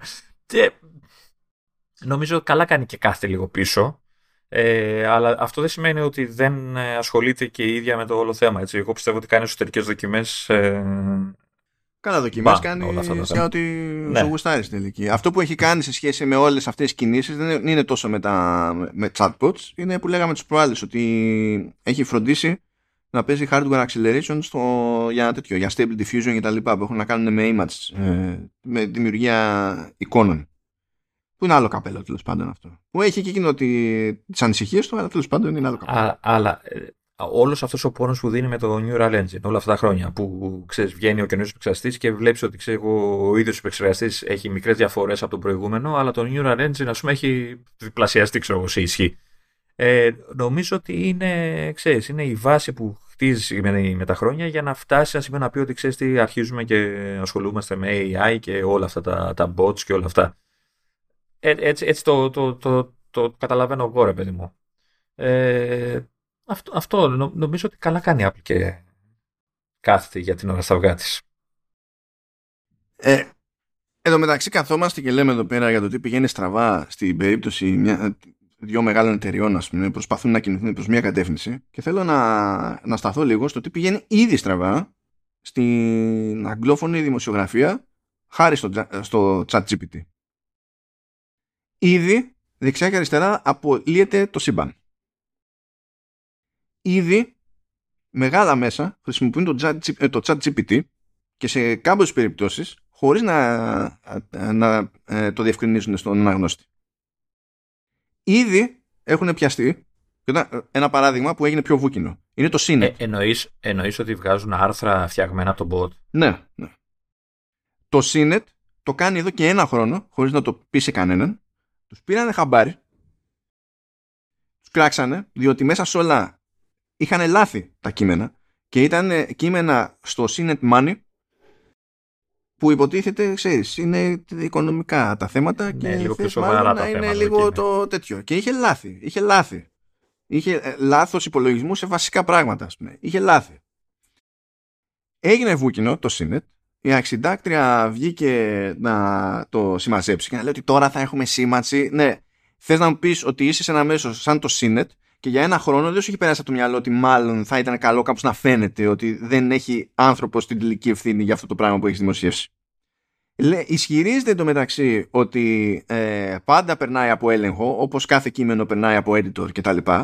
Αφού το ισχυρίστηκε αυτό το πράγμα, βγήκαν άλλα άρθρα ε, με το, με, από το, το bot και υποτίθεται με oversight από άνθρωπο, από editor και, και πάει λέγοντας που είχαν πάλι λάθη πάλι λάθη και λες, τώρα τι θες να υποθέσω; Ότι κοιμάται όρθιος ο editor, ότι κοιμάσαι όρθια εσύ, ότι με κοροϊδεύεις ότι περνάει όντως από έλεγχο της προκοπής. Ε, και τι πρέπει να με ενοχλήσει λιγότερο από, όλο, αυτό. Δεν ξέρω. Ε, έχουμε το να λέει το BuzzFeed ας πούμε που και αυτό έχει πολύ μεγάλο εκτόπισμα ε, να λέει ότι θα αρχίσει να ε, ε, βασίζει μέρος του περιεχομένου του τέλος πάντων στο, στο, στο chat GPT και ενθουσιάστηκαν τόσο πολλοί αγορές στα τέλη Ιανουαρίου που ανέβηκε η μετοχή του, του BuzzFeed 200%. Αυτό κάνει κύκλο στο είναι εισηγμένες και τα λοιπά, διότι οι επενδυτές σκληραίνουν για άλλα πράγματα και δεν τους ενδιαφέρει η φάση. Τους ενδιαφέρει αν θα βγει η, η ρημάδα η επένδυση. Αφού έγινε βούκινο, όσο έγινε βούκινο και τα ξανά έκανε μαντάρα το Σίνετ, βγάζει μια επιστολή και ένα κείμενο η αρχισυντάκτρια που προσπαθεί να το μαζέψει όλο αυτό το πράγμα και το τελευταίο πράγμα που ε, θίγει, βασικά, ούτε καν το τελευταίο, δεν το θίγει καθόλου, είναι τι σημαίνει αυτό για τη δουλειά των δημοσιογράφων που έχει εκεί πέρα. Και ακόμα, ακόμη χειρότερα για μένα είναι για το ποιος τελικά έχει την ευθύνη διότι το πρόβλημα δεν είναι. Εντάξει, πες ότι έρχεται και είναι super το, το ένα bot, ένα φεγγάρι, κάποια στιγμή θα γίνει και αυτό που σου επιστρέφει σαν αποτέλεσμα είναι τουμπάνο. Να. Είναι τουμπάνο. Και πάλι όμως αυτό βασίζεται σε πληροφορίες τρίτων. Δεν σκέφτονται αυτά τα πράγματα, παιδιά. Δεν υπάρχει σκέψη από πίσω. Είναι, είναι, έχουν απαλού, τραβάνε απαλού. Όταν γίνει κάποιο λάθος, ποιος έχει την ευθύνη; Αν γίνει ένα καταστροφικό λάθος που έχει επιπτώσεις. Θα κινηθώ νομικά εναντίον ποιου; Γιατί το ξέρω το παραμύθι. Μόλις θα πω θα κινηθώ εναντίον του Sinet θα γυρίσει και θα μου πει το Sinet και το κάθε Sinet δεν φταίω εγώ, το bot. Δεν έφτιαξα εγώ το bot. Το φτιάξε η OpenAI Φέρεις την πηγή του, των data ρε, που χρησιμοποιείς. Ναι. Και καλά αυτή αυτή.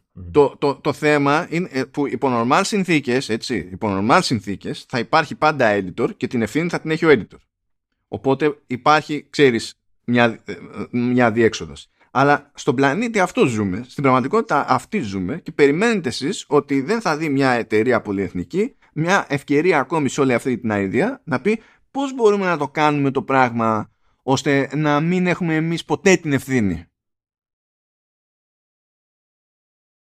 Οπότε το ζήτημα δεν είναι απλά ο, κάποιος κάνει τη δουλειά του δημοσιογράφου στον αυτόματο τσάμπα ή σχεδόν τσάμπα τέλος πάντων γιατί η χρήση του, των μοντέλων αυτών από ένα σημείο και έπειτα έχει κόστος. Αλλά σίγουρα δεν είναι το κόστος του υπαλλήλου. δεν είναι μόνο αυτό. Ε, είναι και το χάνουμε δουλειές, ξέρω εγώ, ή δεν χάνουμε δουλειές, οτιδήποτε. Ή πέφτουν οι μισθοί. Είναι και το τι σημαίνει για το από εκεί και πέρα. Είναι σημαντικό κάποιος να έχει την ευθύνη, διότι διαφορετικά δεν έχουμε να απευθυνθούμε πουθενά. Είναι σαν να πέφτουμε θύματα ενός φυσικού φαινομένου όχι όπως ξέρω εγώ ε, μπορεί να συμβεί εδώ και να πούμε ότι αν έγινε κάποια ζημιά που δεν ήταν λογικό να γίνει με, αυτές, ε, με αυτά τα δεδομένα, ξέρω εγώ, έφταιγε ο εργολάβο. Που και εδώ έχουμε τέτοιο. Όχι, είναι σαν να το παθαίνουμε το να μας τρώει αυτό το φυσικό φαινόμενο στη μέση του πουθενά. Και απλά δεν μπορούμε να κάνουμε τίποτα γι' αυτό. Απλά δεχόμαστε τη μοίρα μας. Not fun. Να, να, υποθέσω ότι, να υποθέσω ότι όλα αυτά θα τα σκεφτούν κατόπιν εορτής, έτσι, και ξαφνικά θα αρχίσουν να, να δημιουργούνται νομικά πλαίσια και θα ψάχνουν Μα πρέπει να βγουν, να βγουν οι επενδύσεις που είναι move fast and break things. Βέβαια όταν τα things that break είναι όλων των άλλων μόνο ε, ε, ε, υπάρχει αυτό το θεματάκι. Υποθέτω ότι όταν θα φτάσουμε στα νομικά πλαίσια πάλι θα το ρίξουν στις εταιρείες. Θα πούνε ότι ευθύνη έχουν οι εταιρείες πάλι έτσι, και όχι τα κράτη, η κυβερνήση ή όποια οργάνωση. Αυτό, εντάξει, αυτό με εκνευρίζει γενικότερα. Αυτό πάντα με εκνευρίζει. Διότι αυτό το κόνσεπτ, το κάτι, εγώ πάλι πρέπει ως, ως πολίτης να πάω κόντρα σε κάποιον και θα μου πει το κράτος, θα μου πει «Ε, πήγε κόντρα στην εταιρεία. Α, θα κάνω μια αγωγή στη Microsoft. Καλά θα πάει αυτό». Εντάξει, τι περιμένεις να κάνω. Ε, γίνεται προσπάθεια, δηλαδή τουλάχιστον ως προς αυτό έχουν πάρει λίγο χαμπάρι ότι πρέπει να κουνηθούν. Δηλαδή έχει, οι διεργασίες τουλάχιστον, καλά, λίγο στην Αμερική, αλλά αυτή είναι και λίγο γιούχου σε θέματα. Ε, όχι για AI, γενικά πώς κινούνται σε δύο περιπτώσεις νομικά αλλά στην Ευρώπη παίζει λίγο τζέρτζελο. Δηλαδή προσπαθούν να οργανωθούν νο, νωρίτερα από το αναμενόμενο σε ανάλογες περιπτώσεις.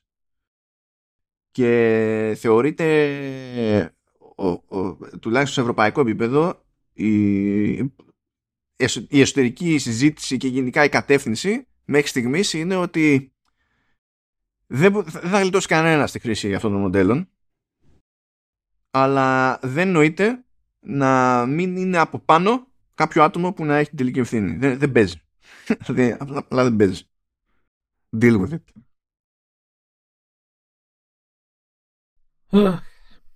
Ωραία. Να σου πω, πώς να χρησιμοποιήσουμε και εμείς chat GPT και να κάνουμε επεισόδια Command S αυτόματα. Να καθαρίζει και το ήχο αυτόματα μόνο του. Μα δεν θα φτιάχνει στραβό ήχο εξ αρχής, θα είναι καθαρός. Θα είναι κατευθείαν τέλειος, ναι. Καλά, εδώ υπάρχουν τέτοιοι. Υπάρχουν μοντέλα που πηγαίνεις και τους γράφεις πράγματα και φτιάχνουν μουσική, ξέρω. Ναι, α, αυτά είναι πιο. Είναι εντυπωσιακά από τη μία, έτσι. Είναι εντυπωσιακό αυτό. Ή και νομίζω και με πίνακες ζωγραφικής δεν έχουμε. Ναι, καλά. Εκεί πέρα ήταν το πρώτο μπαμ που έγινε, ρε παιδί μου. Που ναι. εκεί πέρα στραβώσανε ε, καλλιτέχνες, ξέρω εγώ και τέτοια. Α, αυτό είναι το θέμα. Ότι εκεί μετά, ξέρεις, είναι μια ολόκληρη κατηγορία επαγγελματιών, καλλιτεχνών, αυτά που όντως κινδυνεύουν. Δηλαδή, αν όντως το αποτέλεσμα, το, το, το ψεύτικο, ας το πούμε, είναι σούπερ. Και κινδυνεύουν γιατί και οι εταιρείες ερμηνεύουν τα πάντα όπως τους γουστάρει. Π.χ. τώρα, ναι, αυτές ναι. τις μέρες, έγινε ένα τζέρτζελο. Αν θυμάστε, είχαμε πει σε άλλο επεισόδιο ότι άρχισε να σκάει κάποια συνθετικά audiobooks ε, η Apple στο Apple Books. Ναι, ναι, ναι. Ε, που δεν είναι κάποιος που έχει κάνει όντως πικάζ, έτσι. Είναι συνθετικό, η συνθετική ανάγνωση. Από τέτοιου τύπου τέλος πάντων μοντέλα. Προέκυψε λοιπόν ότι αυτό, αυτές οι παραγωγές χρησιμοποιούν ένα σύστημα μιας εταιρείας που έχει αγοράσει η Spotify.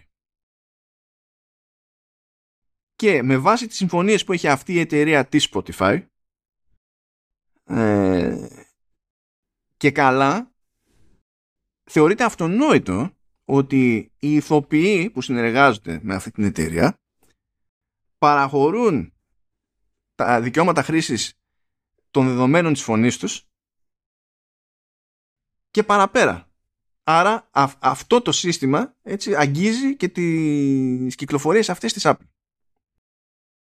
Και έγινε τζέρτζελο, έγινε χαμός σε αυτό το πράγμα, γιατί του, τουλάχιστον οι, οι ηθοποιοί ε, έχουν συνδικαλιστικό όργανο στην Αμερική και το κόνσεπτ ε, σου δίνει δικαίωμα χρήσης για οτιδήποτε από μένα χωρίς να έχει γίνει η προηγούμενη συλλογική διαπραγμάτευση δεν υφίσταται. Άμα το κάνεις δεν υπάρχει debate. Μα μου και μα είναι άκυρο. Άμα σε πάρω χαμπάρι είναι άκυρο. Κόφτω λαιμό σου δεν με ενδιαφέρει.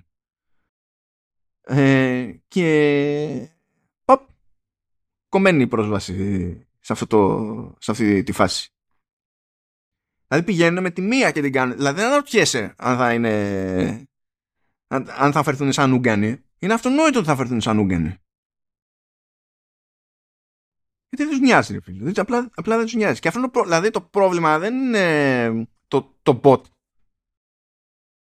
Μπορούμε να φανταστούμε, δηλαδή το concept έχω ένα, ένα bot και μου κάνει αξιόπιστη περίληψη ενός τιτάνιου εγγράφου έχει μια προφανή χρησιμότητα. Προφανώς ε, το ξέρουμε το παραμύθι, γιατί ε, θα πάμε στο path of least resistance και ε, το μεγαλύτερο μέρος του πληθυσμού απλά δεν θα διαβάζει ποτέ το πρωτότυπο γιατί θα βαριέται. Αλλά αυτό δεν ακυρώνει ότι το πρωτότυπο θα είναι διαθέσιμο και ότι αν κάποιος μπει στη διαδικασία να το διαβάσει θα μπορέσει να βγάλει ε, έξτρα πληροφορία και έξτρα συμπεράσματα. Είναι εκεί. Δεν, δεν αφανίζεται. OK. Okay. Εντάξει. Μπορούμε να σκεφτούμε διάφορα τέτοια μοντέλα. Το πρόβλημα είναι ότι οι εφαρμογές αυτών των μοντέλων περνάνε από χέρια βλαμμένων. Αυτό είναι το... Δεν, είσαι πολύ ευγενικός.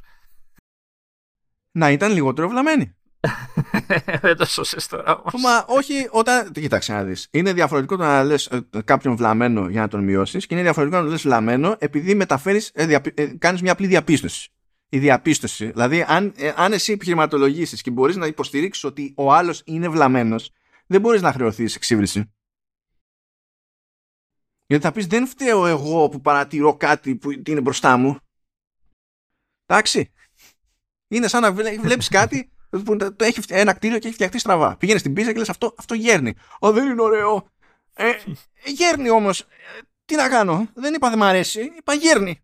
Αφού γέρνει να, μπορείς να το δεις, μπορείς να το μετρήσεις. Ε, είναι βλαμμένα τα άτομα. Ωραία. Τι να πω, και, περι... και θεωρούσατε τόσο καιρό ότι είναι χάλια μέσα σε όλα, επειδή είπαμε για δημοσιογραφία, θεωρούσατε τόσο καιρό ότι είναι χάλια η δημοσιογραφία με τα δεδομένα που παίζουν, τις αφραγγίες που παίζουν, το, την αιμονή με το ότι πρώτα μας διαβάζει Google και μετά ο αναγνώστης και πάει λέγοντας. Είστε, τώρα, τώρα δείτε. Τώρα. Τώρα θα δείτε που πραγματικά πώς θα πείσεις. Ε, ε, δηλαδή, τι πιστεύεις, ε, Λεωνίδα, επειδή έχεις περάσει και εσύ να κάνεις διόρθωση και διόρθωση. Προσπάθησες να το σκεφτείς ε, στη, στην πράξη. Και δεν έχει να κάνει δεν και καλά, πιστεύω, με πρόθεση. Έχει να κάνει με το πόσο το, το, το, το, μυαλό μας, ρε παιδί μου, αντιλαμβάνεται κάτι με την α ή β βαρύτητα. Θα σου στείλει κάποιος ένα κείμενο και θα σου πει αυτό το έγραψα εγώ ή το έγραψε ο Τάδε. Είναι human. Πρέπει, να, ναι. σε παρακαλώ, διόρθωσέ το. Θα το μπεις στη διαδικασία, θα κάνεις τη διόρθωση με ένα στυλ χ. Με μια προσέγγιση okay. χ. Θα στείλει κάποιος ένα κείμενο και θα πει Ε, το πέταξε τον bot. Για κόψε μία έτσι. Θα το, θα το προσεγγίσεις τη διόρθωση με ακριβώς την ίδια προσοχή. Το, είναι σίγουρο, το αισθάνεσαι ότι είναι σίγουρο. Εγώ μάλλον θα το έκανα με περισσότερη προσοχή. Γιατί δεν τα πιστεύω με τα bot. Αλλά. ναι. Δεν ξέρω. Αν ε, φτάσει όμως το επίπεδο εμπιστοσύνης σου στην αποτελεσματικότητα του bot σε ένα τέτοιο. Σε ένα, που να λες ότι εντάξει, συνήθως αυτό δεν θέλει διόρθωση. Και... Κοίτα, η αλήθεια είναι ότι στα, το, το τελευταίο καιρό σε, το, στη μετάφραση που είμαι τώρα, έτσι, κάνω προϊόντα Google κτλ. Έχουν ενσωματώσει ένα σύστημα. Συσσαγωγικά θα πω μηχανική μετάφραση γιατί είναι καλύτερο γιατί τραβάει data από προηγούμενες μεταφράσεις ε, που έχουν γίνει κτλ. Το οποίο αρκετές φορές με εκπλήσει με την ακριβία του ότι είναι αρκετά καλό. Αλλά υπάρχουν και στιγμές που με ξεγελάει εκεί που το διορθώνω, που το διαβάζω. Ε, γιατί κάνει λάθη που μπορεί να σου ξεφύγουν. Ναι, και, και, και, και, εγώ έχω το ίδιο, το ίδιο θέμα. Γιατί στο πρώτο πέρασμα, δηλαδή διαβάζεις αυτό που διαβάζεις, αλλά το πώς ξέρεις εκείνη την ώρα το μυαλό σου κάνει κλικ, καμιά φορά. Δηλαδή, ε, σε προσυμπληρωμένα πεδία που πρέπει να καρατσεκάρω, είναι πιο πιθανό, εγώ τουλάχιστον, να αφήσω λάθος να περάσει σε σχέση με το να ήταν κενό και να το έκανα μόνος μου. Έτσι, έτσι ακριβώς. στην αρχή εγώ μάλιστα το, το έζηνα τελείως, γιατί έλεγα κάτσε να είμαι σίγουρος. Ε, και τώρα έχω μάθει, το έχω προσαρμοστεί, δηλαδή το, το κοιτάω ρε παιδί μου και δηλαδή ξέρω όρου και αυτά που χρησιμοποιεί και μπορεί να μου φαίνονται ok, ξέρεις, διπλοτσεκάρω να το γλωσσάρι ότι όντως πήρε αυτό και ξέρεις. Αλλά υπάρχουν στιγμές που λέω που σου ξεφεύγει, ρε παιδί μου, σε ξεγελάει πραγματικά αυτό το πράγμα. Α, δεν ξέρω, νομίζω θα τα κοίταγα καλύτερα στην ερώτηση που έκανες. Θα τα κοίταγα, θα, θα προσπαθούσα να το κοιτάξω να το διορθώσω πιο. Και εγώ πιστεύω ότι θα ήσουν η εξαίρεση. Ε, πιστεύω ότι θα το κοίταγες. Εσύ, επειδή σε ξέρω, πιστεύω ότι θα το έτσι. Απλά ταυτόχρονα πιστεύω ότι θα ήσουν η εξαίρεση. Ναι, εντάξει, OK. Okay. Δεν ξέρω αν θα τα κατάφερα. Δηλαδή, μπορεί να μου, να μου ξέρεις, να με ξεγελούσε ρε παιδί μου και εμένα, όντως. Έτσι, δεν, αλλά η πρώτη μου αυτή αντίδραση θα ήταν ότι ξέρεις να το ρίξω μια, και μια δεύτερη ματιά, ας το πούμε, αν ήταν μόνο μία η ματιά που έριχνα. Αυτό. Ναι, ναι, ναι.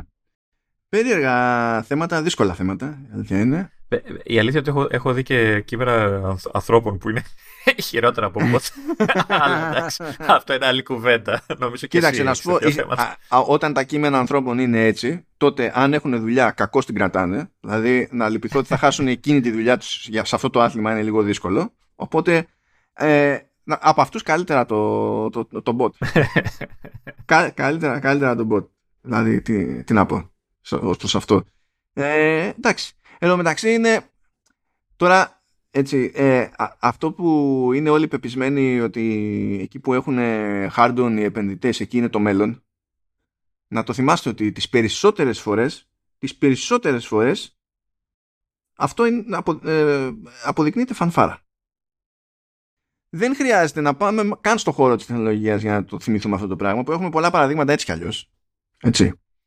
Αλλά θέλω τώρα θα το γυρίσω στο gaming. Ε, πριν σας αφήσουμε ίσως. Ε, Λεωνίδα, θυμάσαι τι χαμός γινόταν στην κάλυψη πριν κάνει την κανονική κυκλοφορία, όταν ήταν ε, σε open beta στην ουσία; Για το multiversus που έχει ήρωες DC και τέτοια και Warner. ε, Και είναι free to play brawler. Ναι. Χαμός και τεράστιο λανσάρισμα και άπειροι χρήστες να παίζουν ταυτόχρονα το παιχνίδι και νέα ρεκόρ και ανεπανάληπτα και τούμπανο και είναι ο νέος βασιλιάς στο, στο χώρο των fighting και τι να το κάνουμε το Smash Bros. Αυτό είναι και τσάμπα και τα λοιπά. Ε, στο Steam η δραστηριότητα από το λανσάρισμα μέχρι τώρα που δεν έχει κλείσει χρόνο το τέτοιο, έχει πέσει κατά 99%. Αλλά γράφονταν παπάδες για το ότι έγινε το μπαμ ήρθαν τα πάνω κάτω τέλος και, και τα λοιπά. Γιατί, γιατί γράφουμε για τα search engines. Γι' αυτό γράφουμε στον χώρο του web. Γιατί γράφουμε για τα search engines διότι όλοι βασίζονται από τις διαφημίσεις ε, στηρίζονται στις διαφημίσεις σχεδόν αποκλειστικά. Αν όχι, ε, τι σχεδόν, δηλαδή αποκλειστικά. Ε, γι' αυτό, γιατί γιατί δεν θέλουμε να πληρώνουμε και η πραγματικότητα είναι ότι πληρώνουμε. Απλά πληρώνουμε αλλιώς. Από εκεί και πέρα το μόνο που μπορώ να πω είναι να αποφασίσει λίγο πιο συγκεκριμένα ο καθένας σε τι νόμισμα γουστάρει να πληρώνει. Διότι το ότι πληρώνει είναι σίγουρο. Το μεγαλύτερο ψέμα είναι το ότι δεν πληρώνουμε. Δεν υπάρχει αυτό. Βλέπετε το μεταξύ, βάζουμε εμείς εδώ στο, στο Halftone FM πάντα έχουμε τίτλους που βολεύουν στο SEO. Δεν υπάρχει καμία ελπίδα να γράψει κάποιος έτσι. στην, στην ψάθα θα πεθάνουμε. Ναι. δηλαδή τα μόνα normal είναι true ending που είναι ο τίτλος του προϊόντος review. Αυτό. Και, και showrunners που είναι ο τίτλος τη σειράς. Αυτό. Εντάξει, μόνο εκεί. Θέλω να σου παρακαλέσω οι τίτλοι από εδώ και στο Command S να περιλαμβάνουν οπωσδήποτε τις λέξεις Apple, ε, iPhone τι άλλο τραβάει. Ε, ακόμα. Α, και καταστρέφεται ε, η εταιρεία. Να συνδυάσω το Apple με την καταστροφή σε ένα concept και να το βάλω Applegate. Γιατί μονίμως έχουμε something και battery gate, whatever gate. κάθε χρόνο πρέπει να έχουμε και κάτι και όλα πάνε κατά διαόλου. Ναι. Και, τα και βάζει μετά ό,τι θες εσύ στο τέλος. Δεν, δεν μας νοιάζει η σύνταξη. Απλά να είναι όλα αυτά... Θαυμαστικά να βάζω. Ε, τρία τουλάχιστον. Στην αρχή ή στο τέλος. Ε, τρία στην αρχή και τρία στο τέλος. Αν έχουμε συμμετρία. Σαν, σαν εισαγωγικά, ναι. Λοιπόν, τώρα όλη αυτή την ιδέα που είπες θα προσπαθήσω να την κάνω τίτλο για το επεισόδιο. Δεν ξέρω αν το τίτλο, αλλά θα το προσπαθήσω. Να χωράει στη σελίδα, έτσι. ναι, OK. Okay. Ε, αυτά, λοιπόν, πιστεύω. χαιρέτα για την παρέση που αγχωνόσαν για το δύο πάλι. Χαιρετάμε, χαιρετούμε, ευχαριστούμε άπαντες που μας ακούσατε και συνεχίσετε. Ευχαριστούμε τη ΛΥΠ για τη συνεχιζόμενη υποστήριξη. Και πάω να δω τι θα κάνουμε αυτό το ρημάδι τον τίτλο. Ευχαριστώ, Λεωνίδα. Πολύ καλή ιδέα Είναι, είναι super. Φαντάζομαι ότι θα έχουμε και εμείς. Δηλαδή θα γίνει αυτό. Θα ανέβει η μετοχή που δεν έχουμε 200%. και μπορούμε μετά να κάνουμε cash out όπως όλοι οι φυσιολογικοί άνθρωποι σε αυτόν τον κόσμο. Ωραία. Πάω να, πώς το λένε, να, να ξεσκονίσω την ψάθα μου εγώ. Ναι, για ξεσκόνησε, γιατί τώρα εντάξει. Είναι καλοκαίρι για σου κιόλας, δεν βλέπεις. Yeah. Ανέβηκε η θερμοκρασία. Αυτό. Αυτά και τα λέμε σε μία εβδομάδα πάλι. Γεια και χαρά.